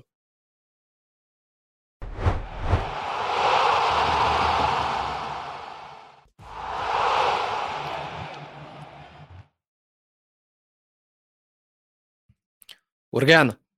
رجعنا من ال time out رجعنا من ال water break خدنا و- خدنا خدنا ال card البرتقاني. آه، اديتكم suspension دقيقتين. بس للأسف ال water break ما كانش كافي بالنسبة لبعض الناس. فهنحاول ننجز الجزء الثاني ده. ماشي. إحنا اتكلمنا على القوانين بتاعة الرياضات الأمريكية. اللي نحاول نطبقها على الكرة الأوروبية أو الكرة الإنجليزية جوه الملعب. في حاجات بتحصل بره الملعب برضو في الرياضات الأمريكية لذيذة الصراحة لذيذة وممكن تفيدنا لو عرفنا إن إحنا نطبقها. تاني إحنا بنتكلم على الفكرة مش بنتكلم على القانون بالحرف. وأنا يا أوجي الصراحة فكرة الدرافت بتعجبني. بحسها حلوة قوي لأن هي بتدي فرص للفرق ال- الأضعف. اولذو في حتة التانكينج ودي ده موضوع مش سالك خالص بس هنتكلم فيه برضو. بس بتدي فرص للفرق الأضعف إن هي تاخد ال picks الأقوى علشان يحسنوا من نفسهم ويخلوا فيه تنافسية في الدوري دايما. لما يكونش فيه دايما فريق هو اللي مستحوذ على كل النجوم هو اللي, اللي دايما ي dominate الدوري سنين طويلة. بس أنا مش عارف أطبقها في الكورة إزاي لأن في الكورة ال system مختلف. ما جاي أحكي لك أنت هلأ بديت بقانون النظام كله لازم يتكركب من فوق لتحت لأنه ما. بتقدر تطبق بس نظام ال draft لحاله. أنت عم تحكي عن مليون إشي داخل ببعضه عشان تطبق نظام ال draft. Okay. هلا للي ما بيعرف لأنه نحن على بودكاست كرة قدم. بعالم الرياضات الأمريكية الشمالية في إشي اسمه ال draft. ال draft شو هو؟ بكون كل فريق حسب تصنيفه بنهاية أي موسم بيطلع له فرصة بقرعة إنه ياخذ اختيار من أول لإيش ما يكون حسب الدوري. واللعيبة اللي داخلة على الدوري الجديدة اللي لسه أعمارهم صغيرة لأنه إذا أنت صار عمرك أربع سنين أكثر من من 18 يعني 22 وفوق ودخلت على ال draft مرة وما تم اختيارك بتقدر تدخل كلاعب حر على الدوري.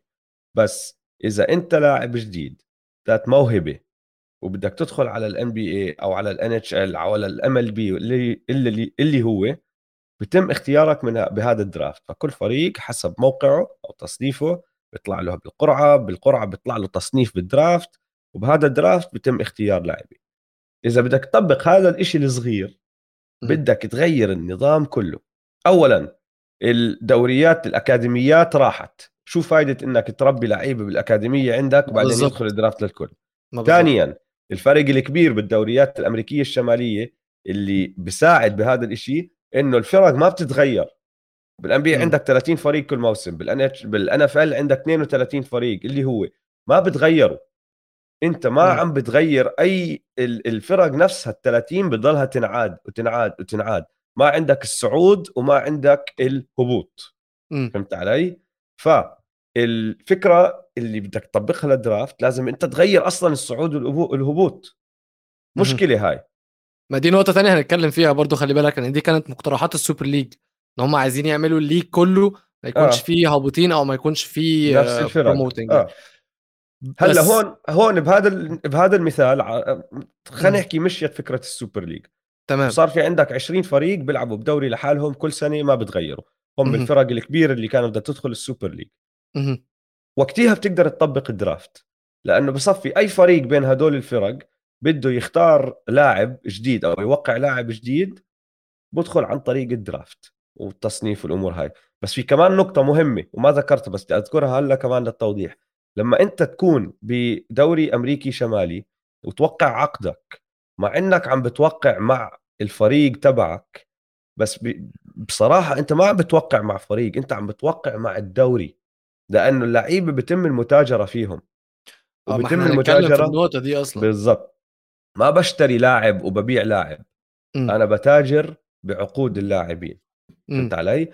فوقتها أنت بتطبق الدرافت وبصيروا هدول الفرق إذا بدهم يتاجروا بين بعض عم بتاجروا عقود اللعيبة على سبيل المثال بس. هلأ بصير عندك ال- التعقيدات اللي راح تطلع طيب كيف بدك تشغل أو تتعامل مع فرق مش بالسوبر ليج مم. بالظبط فمش يعني نظام الدرافت إذا بدك تدخله على ال- الكرة الأوروبية بدك تعيد وترجع وتبني النظام من أول وجديد وما أظن بزبط. وبصراحة في إشي حلو كتير بصير بالدوريات الأوروبية مش موجود بالدوريات الأمريكية اللي هو ال ال الصعود والهبوط ولما أنت بدك تصعد وبدك فريقك يكون آه عم بهاوش وبحارب بنهاية الموسم عشان يتجانب إنه يتفادى الهبوط وفي فرق بدها تطلع لأنه عارفة إنه راح يجيها مصاري هذا كله راح. يروح نحن. عندنا فرق بتعمل تانك لثلاث أربع. خمس سبع سنين ورا بعض بضلهم يعملوا تانك تانك تانك طب جمهورهم لسبع سنين مش عم مش عم مش عم عشان عايز. يجيب أحسن بيكس في الدرافت عشان عايز يبني فريق كويس عشان يعرف ينافس. بيه بالضبط. فهاي كتير صعبة أنا شايفها كفكرة تطبق وبصراحة ما بعرف إذا مستاهلة أصلا لأنه عم بتغير كل إشي كل إشي مم. بالنظام الأوروبي طيب عامة هو دي هتودينا لنقطة تانية أو أنت قلتها بما إننا في حتة الترانسفيرز يعني موضوع عقود المتاجرة ده أنا مش عارف آه. إزاي حاجة زي كده يعني أنا يعني أنا الموضوع بالنسبة لي برضو يعني أنت أنا في بيع وشراء إحنا في حتة أنا عايز أشتري هروح للراجل هيبيع لي اللي عايز يبيع صح. إنما ك trading يعني مش فاهم إيه الفكرة؟ وبعدين هل اللاعب أصلا يقدر إن هو ي- رأي في الموضوع؟ آه، في عندك لاعبين في عندهم بند بسموه no trade clause البند هاد آه، بسمح له إذا تاجروا فيه يحكي لا للفريق بس كتير صعب يطلع له no trade clause لازم يكون لعب صار له 8 سنين بالدوري أو 8 سنين مع فريق ولعب معهم مليون قصة يعني مش سهلة. بس فكرة المتاجرة بتشتغل كالتالي المشكلة كمان بالدوريات الأوروبية إنه. ال ال ال في عدة دوريات ما عم تحكي دوري واحد فهمت علي. فبال NBA عندك دوري واحد كل الفرق تابعة لل NBA فأنا بوقع لاعب أنا ميزو عندي هلا نجمي الجديد موقعه للاع- ل- لعقد بسوى 10 مليون. وولو موقعه فريق تاني لعقد بسوى 10 مليون. نيجي أنا وميزو بنطلع بفرقنا والله أنا والفريق اللي موقعك أنت ولو بنطلع بفرقنا. بنحكي يا أنا بحتاج ولو أكثر من ما بحتاج ميزو أنت بتحتاج ميزو أكثر من ما بحتاج ولو بنتاجر عقدي بعقده. فهمت. علي؟ ولأنهم بيسووا نفس الشيء بتقدر تتاجر بعقد أو بعدة عقود تسوى نفس العقد زائد 25% لفوق وتحت فقط. بتقدرش تطلع عن يعني عقد بيسوى 12.5 مليون بعقد بيسوى 10 مليون بزبط. عقد بيسوى 15 ب 10 لا لازم تزيد عليه كمان لاعب عشان تساويهم. بس تزبط لأنهم دوري واحد وال30 فريق تابعين لهذا الدوري. مم. تخيل حالك انت بإنجلترا بدك تتاجر بين إنجلترا نفسها. آه. تمام. 100% بس إذا بدك تتاجر بإنجلترا وهلأ صرت تتاجر مع فريق ايطالي أو إسباني. طيب ما هو نظامه غير. هي علي؟ ك- هي كده كده بيعملوها. في ال swap system ده موجود. ال swap transfers بتحصل بس نادرة جدا. بس هو بس فكرتي كالاتي دلوقتي. أنا واحد مثلا مانشستر يونايتد وهو ميزو توتنهام حلو؟ آه. أنا عايز ا swap آه، ا trade عقد آه، رونالدو مثلا. آه. هو ليه؟ يعني بلاش رونالدو. عايز ا trade أي حد هو مش يعني إيه اللي هيخليه هو عايز ياخد اللي أنا عايزه؟ فاهم قصدي؟ ما بيطلع لهوش بيقدرش يحكي بالموضوع. هلأ طبعا اسمع لما تصير أنت نجم من الطراز العالي جدا إنه من نخبة نخبة الدوريات بكون. عندك تأثير أكثر شوي. بتقدر تطالب بتريدز وتخصف فريقك شوي هون هناك لأنه النجم بصفي له كلمته شوي أكثر بس بشكل عام تهديد اللاعب هو إنه أنا راح أصير لاعب حر كمان سنة وإذا أنت ما بتعمل اللي بدي إياه راح أتركك بدون ما يجيك إشي محلي. بس هاي هي الفكرة. بس. بشكل عام ما بيطلع لك تحكي. 95% من لعيبة الدوريات بيطلع لهمش يحكوا ولا إشي. إذا أنا تاجرت فيك برن عليك وكيل أعمالك بيقول لك اسمع أنت دخلوك آه. بتريد بكرة راح تصحى وتلاقي حالك تلعب لفريق تاني ما بيطلع له يحكي إشي. أنت عقدك مع الدوري أكثر من ما هو مع الفريق. مم. ها ميزو تعترض على إيه؟ أنا على النقطة على النقطة دي وإحنا بنتكلم آه عايزه عايزه عايزه أشوف حاجة. عشان تقريبا آه فكرة ال trades موجودة في أمريكا في ال MLS okay. لو أنا مش غلطان فكرة ال trades آه بس بالام ال اس ما هو دوري واحد.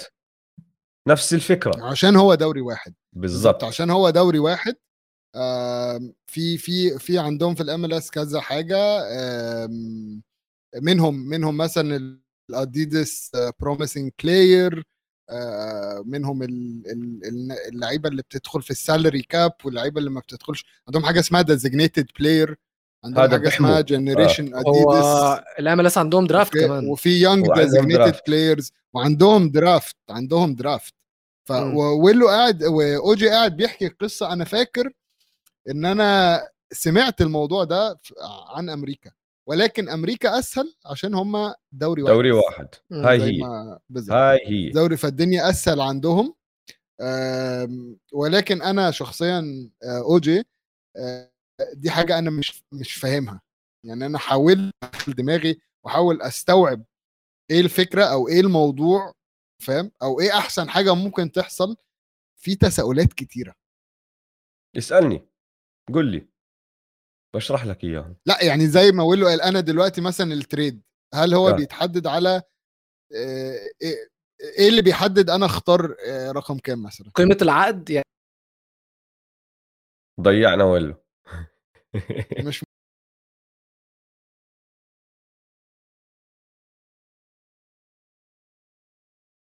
نعتذر على جماعة، رجعنا الخطأ كده ده مش تاني. عارف مش مش عارف جه منين الصراحة. هو إحنا ضيعنا ويلو في بعدين صار في تريد لا، لا. طلعونا. ضيعنا ويلو وبعدين ويلو قال لك لو أنا مش موجود مفيش حد تاني موجود وطلعنا كلنا. بس قول طيب، يعني. أنا دلوقتي. آه. أنا دلوقتي سؤالي. أنا ك خلينا نقول توتنهام خلصت الدوري في المركز العاشر تمام. 20 فرقه واللي نفترض إن مفيش غير ال 20 فرقة دول هم اللي في الدوري كله. هنجنور بقى أي حاجة تانية. آه، إيه التريد اللي يعني إيه ال- إيه الفكرة من الت... أنا هيجي لي هتحدد لي أول أنت شوف في. شغلتين فهمت عليك. أنت عم تسأل فاهم اللخبطة اللي. عندي؟ آه آه هلأ آه. بحكي لك إياها بشرح لك إياها. انت رقم 10 بالدوري في 20 فريق صح راح تدخل صح. كالرقم 10 بنسبه على شيء اسمه القرعة راح تدخل على. قرعة الدرافت راح تدخل بنسبة صغيرة لأنك بالنص خلينا نحكي نسبة 1% إنه يطلع لك من أول ثلاث مراكز بتصير القرعة تحددت المراكز تبعت الدرافت أنت طلع لك المركز رقم تسعة يعني طلعت. مركز واحد لما يجي. يوم الدرافت في عندك فوج لاعبين جداد داخلين على الدوري الإنجليزي هدول كلهم أعلنوا انه بدهم يدخلوا ال draft. كل فريق فوقيك راح يختار لاعب. تيجي للمركز التاسع أنت توتنهام تختار اللاعب تبعك. تم توقيع عقد معه حسب مركزه. دائما ال rookies اللي هم داخلين على الدوري حسب مركزك قيمة عقدك. فهمت علي؟ مش حسب أنت قديش بتحسه بسوى. دائما ال rookies حسب مركزه. صفي هذا اللاعب يعني أنت, أنت زايده. تاسع أنت تاسع لعيب تم اختياره؟ فانا مستحيل اديك أكتر من خامس م- لاعب مثلا يعني انت مش بس حتى مستحيل المبلغ نفسه محدد التاسع بيطلع له كذا فهمت علي؟ مم. أوكي وقع معه العق- على العقد تبعك صار لاعب هلا عندك على الفريق عقد زيك زي زيه زي أي لاعب تاني بنص الموسم مم. انت شفت إنه هذا اللاعب ما عم بفيدك على الاحتياط دائما. بس في انت عندك ناقص آه، مدافع وهذا لاعب مهاجم على سبيل المثال أنت محتاج. مدافع. بتروح بتلاقي فريق تاني. بتروح عند ولو مانشستر يونايتد. تحكي له ولو أنت عندك مدافعين كتير بس ما- ناقصك مهاجم. شو رأيك باللاعب الشاب تبعي هاد؟ بيقول. لك آه. أنا ناقصني. هاته بالتاجر عقد بعقد. الرواتب بتكون لازم قريبة عن بنفس بعض. آه السؤال. لازم الرواتب تكون متساوية أو زي ما حكينا 100 25% 25% بالضبط. آه. بالتاجر انت المدافع المهاجم تبعك بتجيب من عنده مدافع وبتصفي انت مكمل الموسم مع اللاعب الجديد وهو مكمل الموسم مع اللاعب تبعه الجديد. وإذا بيحتاج كمان تريد هون هناك بتعملها. مرات ثلاث فرق بتعمل تريد مرات أربعة مرات خمسة. كلهم بدخلوا بتاجروا لو لعيبة. أنا هاخد ده من ده وأنت خد ده من ده وأنت. خد ده من ده عشان أنا ادي ادي له هو ده. يا عيني عليك. بس ما بتزبط أول ما تدخل دوريات برا الدوري الإنجليزي الممتاز مم. حتى لو في. درجة. تانية طيب مين بحق له ياخذ اللاعب تبع الدرجة الثانية أو مين بح... مين بصح له ياخذ اللاعب اللي جاي من إسبانيا أو اللي جاي من إيطاليا فبتصفي معقد كتير ما بتزبط بأمريكا بتزبط لأنه عندك دوري واحد لأنه لكل في رياضة. دوري واحد بس يا عيني. عليك طيب برضو هيودينا لنقطة تانية ونقطة مهمة جدا جدا جدا بالنسبة لي والنقطة بتاعت ال salary cap واللي هي في الكورة ليها اسم تاني أو بيحاولوا يطبقوها باسم تاني هو ال financial fair play مبدئيا أوجي هحتاجك تشرح لي بالظبط ال salary cap بيتم تطبيق إيه هو قانون ال salary cap في الرياضات الأمريكية؟ يا آه. ساتر. يا ساتر ترى ال salary cap قصة طويلة عريضة جدا راح راح أعطيك إياها بملخص كتير كتير بسيط ماشي؟ لأنه ال salary cap لو تدخل وتطلع على الأشياء اللي فيه القوانين اللي فيه هدول محاميين كاتبينهم ومئات الصفحات فيه مم. تعقيدات وتعقيدات وتعقيدات بس بشكل عام. ال salary cap سقف رواتب عندك حد أدنى للرواتب اللي أنت عم تدفعها كفريق. وعندك حد أقصى فوق مهم. الحد الأقصى بتصفي تدفع ضريبة على كل دولار أنت أوه، طالع آه. عن هذا الحد تدفع دولار زيادة ضريبة. ده بيروح لمين؟ بروح لكل الفرق اللي مش طالعة بتوزعوا بيناتهم. فإذا أنا عندي ال salary cap عش... إذا أنا بالدوري تبعي في 10 فرق طالعة عن ال salary cap كل المصاري اللي بدفعوها بمسكوها وبوزعوها على الفرق ال ال ال 20 اللي ما بيطلعوا عن ال salary cap وطبعا في عندك levels يعني كل ما مم. تطلع أكثر وأكثر بتصير تدفع أكثر وأكثر فهمت. علي فمعقد كتير ال salary cap. بس بشكل زي ما حكيت ملخص بسيط هي فكرة إنه كل الفرق لازم تلتزم بمجموع إجمالي للرواتب ما ينزل عن حد معين وما يطلع عن حد معين في عندك ال NBA soft salary cap في آه رياضات تانية بسموه hard salary cap ال hard. salary cap ما فيه ضريبة تطلعش عن مبلغ معين توصل م. لهذا المبلغ ممنوع تطلع فهمت علي م. فالفكرة بينات من من هذا الإشي إنك تعمل شوية آه، مساواة بين الفرق إنه أنت توتنهام ويونايتد وبعرفش مين ومين ما يكونوا بدفعوا زي ما بدفع بيرمنغهام وما بعرف أعطوني فرق من تحت بإنجلترا كلهم. م. فأنت. هلأ تقدرش يعني أنا متأكد أنتم بتعرفوا هاي المعلومة أنا متأكد إنه سيتي ويونايتد وتوتنهام وأرسنال وتشيلسي بدفعوا إذا مش ضعف أضعاف. برواتب من اللي بدفعوه الفرق اللي تحت صح ولا لا مهم. 100% آه بالان بي اي. وبالرياضات الأمريكية الشمالية الفرق بين الفرق اللي ما بتدفع كتير وبتدفع كتير كتير أقل كتير أقل لأنه في إشي اسمه سقف خليني. أقول لك على على سؤالك آه. على سؤالك في الموضوع ده فمانشستر يونايتد بيدفع 212 مليون pound رواتب okay. وبرنتفورد بيدفع 15 مليون. wow. يعني مانشستر يونايتد ده ال- الأعلى واحد تقريبا. آه،. سيتي بيدفع 144 فأنا مش أوف. عارف أقول له أنتوا دافعين آه، 212 يا على إيه الصراحه أنا بس عندي استفسار. هو ال salary cap بيتحدد يعني fixed على كله ولا بيكون يعني مثلا في الدوري الإنجليزي بيحسبوها أو في الدوريات الأوروبية بيحسبوها based on على ال income بتاع الأندية؟ فهو بيقول لك ما ينفعش تصرف على المرتبات أكتر من 70% من ال income اللي النادي دخله. عشان كده آه. الفرق الكبيرة دي عارفة تصرف بالشكل الكبير ده عشان هم بيدخلوا فلوس كبيرة جدا مهولة. فهل في الرياضات الأمريكية ال salary cap ده is it an equation ولا it's rule لا it's an equation ومعمولة حسبتها من آه، ال- الإيرادات للدوري نفسه لأنه في عندهم مم. اسمه عملية الشغل المشتركة بوق- بوقع- بوقعوها اللاعبين مع الإدارات والدوري نفسه ماشي. وبهاي العملية حاليا اللي نحن هلأ فيها ال CBA ال collective bargaining agreement اللي عم بيشتغلوا عليه 50% من الإيرادات اللي بتدخل على الدوري لازم تندفع رواتب فكل. سنة الدوري آه. بيحسب وبيعلن نحن. إجانا operating revenue هاي السنة هذا المبلغ. على طول. بتحدد ال salary cap من وراء هذا المبلغ. لأنه 50% من المبلغ اللي دخل هذا هو ال salary cap يعني لو هم دخلوا 100 مليون فكده 50 ال salary cap. هيكون 50 50 مليون. هيكون بالضبط كل فريق معاه لغاية 50 مليون يصرفها؟ يا عيني عليك. لا هلا زي ما حكينا بال NBA في soft salary cap ففي فرق آه، تصرف إنه آه. أكثر آه, آه. بس okay. آه بال NFL على سبيل المثال لا hard hard salary cap إذا أنا مش غلطان بصفي 50 مليون تقدرش تطلع مم. عنهم مم. وأنت وزع المصاري هدول على كيفك هي دي الصراحه يعني هو ال soft cap ده موجود ال financial fair plays القوانين اللي موجودة دلوقتي في الكورة هي تعتبر ال soft cap وشفنا كمان خصوصا في لا ليجا قد إيه هم مرخمين في في القوانين بتاعتهم لدرجة إن برشلونة كانوا خلاص على وشك إن هم ي... خلاص هلأ هينتهوا لا هو عندي- برشلونة عشان كان عندهم إفلاس برشلونة علشان كانوا الإدارة القديمة بتدفع مرتبات مهولة مش طبيعية وكان آه. النادي مش بيدخل فلوس وبعدين جه كوفيد فالعوايد قلت كمان بشكل كبير فبقى الفلوس اللي هم بيدفعوها على مرتبات أك- أكتر بكتير جدا من العائد اللي النادي بيدخله عشان كده لا ليجا صح. بدأوا يبهدلوهم وبدأوا يضغطوا عليهم هلأ آه، أنا بعرف إنه لا وأنا صار في salary cap صح؟ نعم لا. ليغا عملوا مم. سالري كاب آه عندهم عندهم عندهم. لا, بس ليجا طول آه. عمرهم لا ليجا طول عمرهم عندهم ال process مختلف شوية. لا آه. ليجا العقد اللي بيتوقع تمام؟ طبعا آه، دايما بيحسب لك زي السل زي أمريكا إن أنت نسبة ال- الفلوس اللي داخلالك آه، قصاد ال- المرتب المفروض يبقى قد إيه. ولكن اللي لا ليجا كمان عنده إن هو بيحط قيمة للعقد.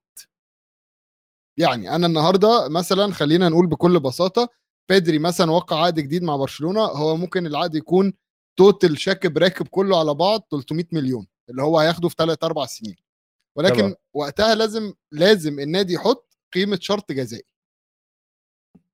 فهي لا ليجا ال process عندهم ما فيش لاعب بيتم تسجيله في الليجا من غير شرط جزائي okay هلأ ال financial والشرط الجزائي مش. آه. لازم يبقى الشرط الجزائي مش لازم يبقى قيمة العقد هو قيمة فسخ العقد. بالظبط أها. okay. غير. إذا هيك. لأنه بالظبط لأنه ب بال NBA وبالرياضات الأمريكية مش كلها لأنه ال NFL على سبيل المثال في عندك تقدر تفسخ عقد على راحتك. و- واللاعب ما بيطلع له يحكي. إشي. بال NBA إذا بدك تفسخ عقد بدك تعمل إشي اسمه buyout ال buyout بدك تتفق أنت واللاعب على مبلغ معين هو راح يقبل فيه بيكون بالعادة تحت شوي من القيمة المتبقية. بس إذا اللاعب قرر لا أنا ما بدي أقبل. أنا أنا العقد موقعه معك وضايل عليه 30 مليون بدي ال 30 كلهم. أنت كفريق ما بتقدر تعمل إشي. يا بتفسخه بتعطيه 30 هو ده. على فكرة دي موجود. ده نفس الفكرة بس أنت هنا مثلا في بيبقى mutual termination يعني آه، تشيلسي لما كانوا عايزين حد يمشوا معين. باركلي مفيش حد معين بس تشيلسي لما كانوا حد عايزين معين يمشوا باركلي. رقم معين. أنت آه. بتكون حاطط بالعقد رقم معين. بال NBA الرقم ممكن. هذا هو القيمة المتبقية على العقد مش رقم ما اتفقوا عليه بالأول. فاهم بس اللي أنا بقوله إن بيبقى في يكون في كده كده هو عقد قيمة فسخ العقد هي اللي ميزو قال عليها. بس مثلا في حالة تشيلسي كانوا عايزين يمشوا باركلي ويفسخوا العقد معاه. فاتفقوا على رقم مش عارف ده كان موجود في عقده ولا لأ بس دول أظن 200 ألف باوند ما أظنش ده كان قيمة آه، باقي عقده كده كده عشان هو أكيد بيقبض أكتر هذا buyout بنسميه نحن. بالظبط هو ده الباي آه. اوت بالضبط. هلأ ال financial إحنا موجود فيه ال buyout وبرده آه. قول لي. لا اسأل ال- عشان أنت دي يعني تاني مرة تجيب سيرة اسأل على الفاينانشال فير بلاي مش بدي أسأل بس بدي أوضح بس فرق كبير ب- وصححوني إذا أنا غلطان بس ال financial fair play بتطلعوا الفيفا على المبلغ الدخل على النادي بآخر ثلاث سنين صح؟ مظبوط. وحسب هذا المبلغ بت- بيحكوا لهم أنتم معكم كذا كذا تصرفوا عليه. بالظبط الفك... الفرق الكبير إنه المب... الأندية الأكبر بتصفي بتقدر تصرف أكثر بال financial fair play. لأنه طبعا آه، قيمة آه، عقود الرعاية تبعتها أكبر وكل هالأمور هاي ال ticketات والتذاكر ببيعوا أكثر إيش ما يكون بس بال NBA لأنه مبنية على الدوري كله أو بالرياضات الأمريكية الشمالية لأنها مبنية على إيرادات الدوري بشكل عام مش كل فريق. حتى لو عندك فريق زي الليكرز بيجي مصاري كتير أكثر من فريق زي الأوكلاهوما سيتي ثاندر ال salary cap الحد الأدنى والأقصى نفس الشيء للتنين ما بتغير. فبترجع كمان لشغلة إنه نحن بدنا مساواة عم نحاول نعطي مساواة لل... لل... للفرق. مش حاسسها في إنجلترا؟ مستحيل يتم تطبيقها في إنجلترا يعني حاسسها ممكن تكون في إيطاليا بس. لازم إذا بدها تزبط لازم تزبط بكل الدوريات مش بدوري واحد.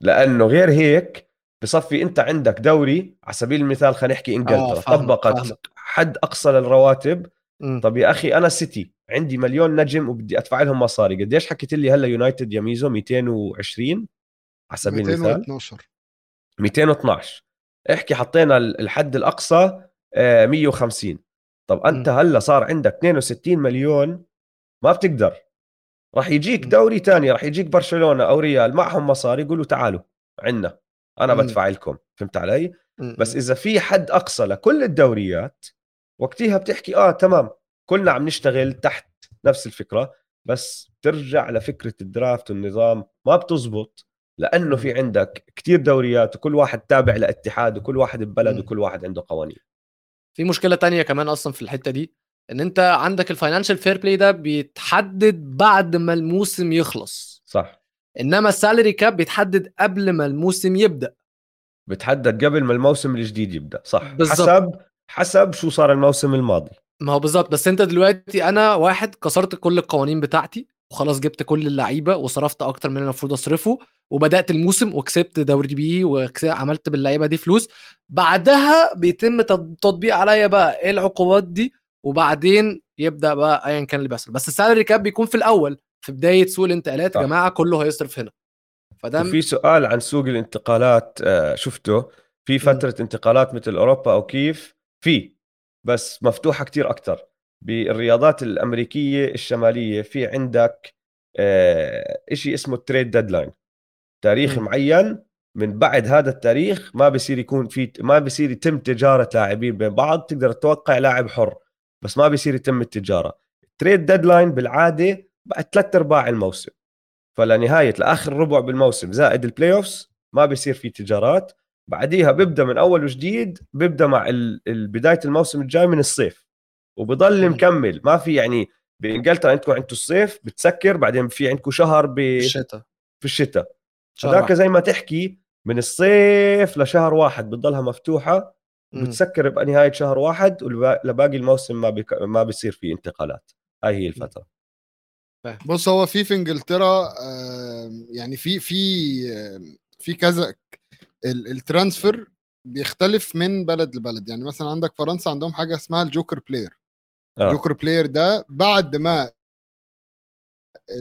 سوق الانتقالات بيخلص في أول سبتمبر يحق لك توقع مع لاعب من فريق في الدوري الفرنسي تاني عادي مفيش مشكلة. هذا يعني لأنه ممكن، جوكر آه، بس. خلصنا وكل حاجة آه وفجأة PSG قال لك أنا محتاج حارس تعالى مارسي أنتوا عندكم حارس خدوا 100 مليون مثلا وهات لي الحارس بتاعك ده أو whatever 20 مليون وهات الحارس بتاعك ده ومارسي يدور على حارس تاني من الدوري الفرنسي فيخلوها بينهم. آه إنجلترا عندهم آه شبه اللي أنت قلته على اللاعب الحر. أنت ممكن تسجل لاعب حر في أي وقت. حتى بعد آه، ال transfer window يعني حتى إذا أنت بشهر بعد اثنين آه، آه، window ما آه. عندكش مشكلة. آه آه. ده ده خلص شهر وقت ده أنت لو عايز تسجل لاعب حر في آخر آخر ثلاث أيام في الدوري سجله عادي. لا طول ما هو لاعب حر. okay فهمت عليك. آه عندك برشلونة آه أو إسبانيا مثلا عندهم ال emergency player ب... بأمريكا الشمالية اللاعب الحر في بس حد معين إنه بتقدر تسجله بس ما بتقدر تلعبه بال playoffs هذا التاريخ بعد ال trade deadline بالعادة بشهر شهر ونص فإذا أنت محتاج لاعب حر بس يكمل معك الموسم الاعتيادي ال regular season بتسجل إمتى ما بدك بس إذا بدك تلعبه بال playoffs لازم يكون مسجل معك قبل تاريخ معين كمان فزي ما. تحكي deadline للاعب ل free agent deadline زي ما تحكي. بس للفرق اللي داخلة على. ال play. أم، أنا أظن كده من ناحيتي هي لخبطة هي آه. لخبطة. هي لخبطة. آه آه آه. وأنا من ناحيتي حاسس إن أنا غطيت كل النقط اللي نقدر نلخبطها. طيب. اسمع. أنا. أنا بدي إذا هيك رح ننهي على نقطة أنا ذكرتها لميزه بأول الحلقة وقلت صح. لك رح أرجع عليها. ماشي؟ صح. صح. تعرف ليش كرة القدم صعبة وما ما انتشرت بأمريكا الشمالية زي باقي الرياضات؟ هلأ عم تنتشر أكثر وأعطيك السبب كمان. بس ببداياتها وإذا بدكم تتذكروا حتى كأس العالم 94 السبب الرئيسي اللي استضافته أمريكا كانت عشان بدهم ينشروا شعبية اللعبة بأمريكا لأنها مش منتشره. تعرفوا ليش. السبب الكبير؟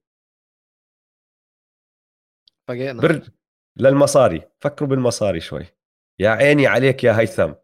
ال time out ال time out أمريكا الشمالية كل رياضة بح- بيلعبوها دائما في إشي اسمه time out كل رياضاتهم آه بتوقف ال commercial breaks. والكلام ده يعني؟ يا عيني عليك. بتوقف وبتبدأ بتوقف وبتبدأ لأنهم بصرفوا بلايين الدولارات على عقود البث. فالشبكات الكبيرة بتصرف مصاري الدنيا عشان ياخذوا اللي هو حقوق البث تبعت الرياضات.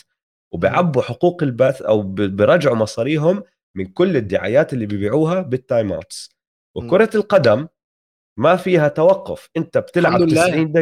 الحمد 90 لله. دقيقة. 45 بدل ضائع ربع. ساعة. 45 بدل ضائع. تنتهي غير إذا دخلنا طبعا ببطولات extra time extra time والبلنتيات. عايز على فبالزمانات. السيرة دي عايز أقول حاجة. الزمانات ال ال الشبكات البث التلفزيونية الكبيرة ما بدها تقرب كانت على رياض كرة القدم. لأنه. رياضة كرة القدم بالنسبة لهم ما راح تدخل لهم مصاري لأنه ما في time outs وين بدأ يتغير الموضوع آخر 15 ل 20 سنة لأنه صار في اولا ال- اللاعبين ال MLS عم بيحاولوا يغيروا كل هالأمور عم بيجيبوا لاعبين وبروجوا بس اللي أكبر من هيك الناس اللي عايشين بامريكا كتير صار في منهم مهاجرين من محلات تانية جايين من دول أمريكا الجنوبية جايين من دول أوروبية جايين من دول إفريقية. فهم أصلا متربيين الأهل كانوا ببلاد بيعشقوا كرة القدم. اتنقلوا على أمريكا وصاروا يلعبوا أولادهم أمريكا كرة القدم وصارت تزيد الشعبية شوي شوي. بس شبكات البث لليوم بتكره بتكره إنه ما في time outs بكرة القدم. والحمد لله والله الحمد لله. على موضوع ال time out آه. في اليورو في اليورو اللي فات إنجلترا تقريبا في النهائي جابت جون في الدقيقة الخامسة. صح أقول كان جون شو؟ لما كان آه في. الدقيقة الخامسة. وكان آه الشعب الإنجليزي اللي بيتفرج على التلفزيون ما عرفش يشوف الجون ده عشان إنجلترا التلفزيون فصل عشان إعلان. استنى هذا عم ببثوا مين اللي عم ببثوا باليورو؟ عم ببث في مين اليورو؟ الشبكة اللي عم... آه آه، بي بي سي بي آه، ولا Sky عملوا Sport، إعلان. واحدة منهم. عملوا إعلان okay إن هو بعد خمس دقائق من الماتش هنحط إعلان عبارة عن 10 ثواني دخل قال جول لك يعني إعلان 10 ثواني في يعني نهاية اليورو. إيه وجون حلو نهائي اليورو. جدا والفريق اللي فاهم؟ بيلعب الفريق الوطني فلوس هي فلوس فجه الإعلان في نفس وقت الهجمة وفي خلال ال 10 ثواني اللي كان فيها ال... ال- الإعلان الجون دخل وبيقول لك الناس رجعت لقت الناس اللعيبة بتحتفل. يعني مش حتى مثلا لو نفس الإعلان بسرعة أو نرجعكم مثلا 10 نديكم ال 10 ثواني اللي أنتوا فاتتكم لا إحنا فصلنا ورجعناكم على اللعيبة بتحتفل. أول ما قال دلوقتي على موضوع البث افتكرت الموضوع ده افتكرت قد إيه الناس في إنجلترا كانت قلبة عليهم اللي هو يعني أنتوا للدرجة دي فلوسكم هماكوا إن أنتوا قطعتوا علينا الجون عشان تجيبوا ال وشوف هذا الموضوع ترى بيفتح باب اللي هو مستقبل البث التلفزيوني للرياضات. وبالان اف ال على سبيل المثال دفعوا امازون لأنه امازون بدهم يدخلوا على هذا المجال دفعوا امازون كتير مصاري عشان يصيروا يبثوا يوم واحد من ال NFL وطلعوا بيعملوا كده في الدوري الإنجليزي كمان أصلا بقوا بياخدوا جولات معينة. والله أنا ما كنت. أعرف على سبيل المثال امازون. امازون بقوا ياخدوا آه. جولات. طيب إذا هيك ممكن تعرفوا الجواب اللي بيساله لأنه بال NFL عملوا أشياء كتير حلوة بالبث فعلى. سبيل المثال تقدر تركز على لاعب واحد والكاميرا بس عليه أنت بدكش تحضر حدا تاني غير هذا اللاعب بثك ال stream تبعك على هذا اللاعب أو التعليق الحاجات بتاعت ال passes صح؟ آه بي ان سبورتس هو عاملاها مش على البث ركز المباشر على لاعب واحد على البث آه، لا، المباشر ثواني- ولا. على ال passes البث المباشر لا على البث المباشر بي ان سبورتس في فترة من الفترات كان في إنك في قناة قناة واحدة. محددة للاعب بس هم من اللاعب ولا أنت بتحدده آه كان هو كان يعني ال top يعني مثلا رونالدو ميسي بس يعني ال top آه. اللاعب, ال top في كل فرقة يعني. فاهم الكاميرا جاية عليه هو بس هو بس هون أنت بتقرر مين اللاعب فهمت علي؟ تقدر تشوف تكبس على اللعيبة بيطلع لك على الشاشة كل إحصائياتهم. تقدر ال- ال- البث التعليق يكون الأصلي اللي هو كل حدا يشوفه بس جايبين صانعي محتوى أصغر بس الناس بتحبهم كمان يعملوا تعليق جانبي زي ما تحكي فأنت بتقرر الأوديو تبعك بدي الأصلي ولا بدي مع هذا الشخص فهمت علي؟ فهذا عالم تاني لو بدينا هلأ ولو- ندخل بس ده عالم ولو. آه. آه ودي فكرة بودكاست ها؟ ولو دي دي فرصة عمل لينا ها؟ دي فكرة بودكاست هايلة. بعد كده الماتش هيبقى شغال وميزو ويلو معاكم. ماشي. آه 100% طيب آه، في حاجة تانية حد عايز يضيفها؟ إحنا بقالنا ساعة ونص. والله بصراحة بس يعني آه، سؤال سريع جدا. بتفضلوا التبديلات تكون مثل كرة السلة والرياضات لا الأمريكية؟ لا لا لا لا. تدخل تطلع ولا لا، خلاص لا، طالع لا، لا طالع؟ لا تدخل تطلع. إيه طلعت دخول الحمام مش زي خروجه. في الكورة دخول الحمام مش زي خروجه. لا وبعدين في آه. حالة ويلو وال fantasy هيتضايقوا جدا. آه. يا عم فيها آخر. ثلاث دقايق عشان عشان يكمل يكمل ال 60 دقيقة لا يا عم. سيبك. آه، لا، تمام. أنا اتبسطت جدا بيك يا اوجي وأتمنى إن ميزو يكون. اتبسط برضه عشان هو بس كان شكله عصبي شوية النهارده. مش عاجبه. الرياضات التغييرات. شاف المستقبل وما حبه. لا لا في بس comment عايز أقوله آه كان في واحد كتب لي comment آه كان مين؟ قريت ال comment وكان بيعتذر عن حاجة فأنا عايز أقول له إن أنا ما بزعلش من أي حد من جماهير آه أو متابعين البرنامج. وكل واحد ليه رأي يا جماعة. كل واحد ليه رأي وكوكو ليها رأي زي ما إحنا شايفين. ف... فاحنا ما نزعلش منكم يا جماعة قولوا له يعني رأيكم بيهمنا دايما ومهما كان إيه الرأي اللي يتقال على عيننا وعلى رأسنا دايما.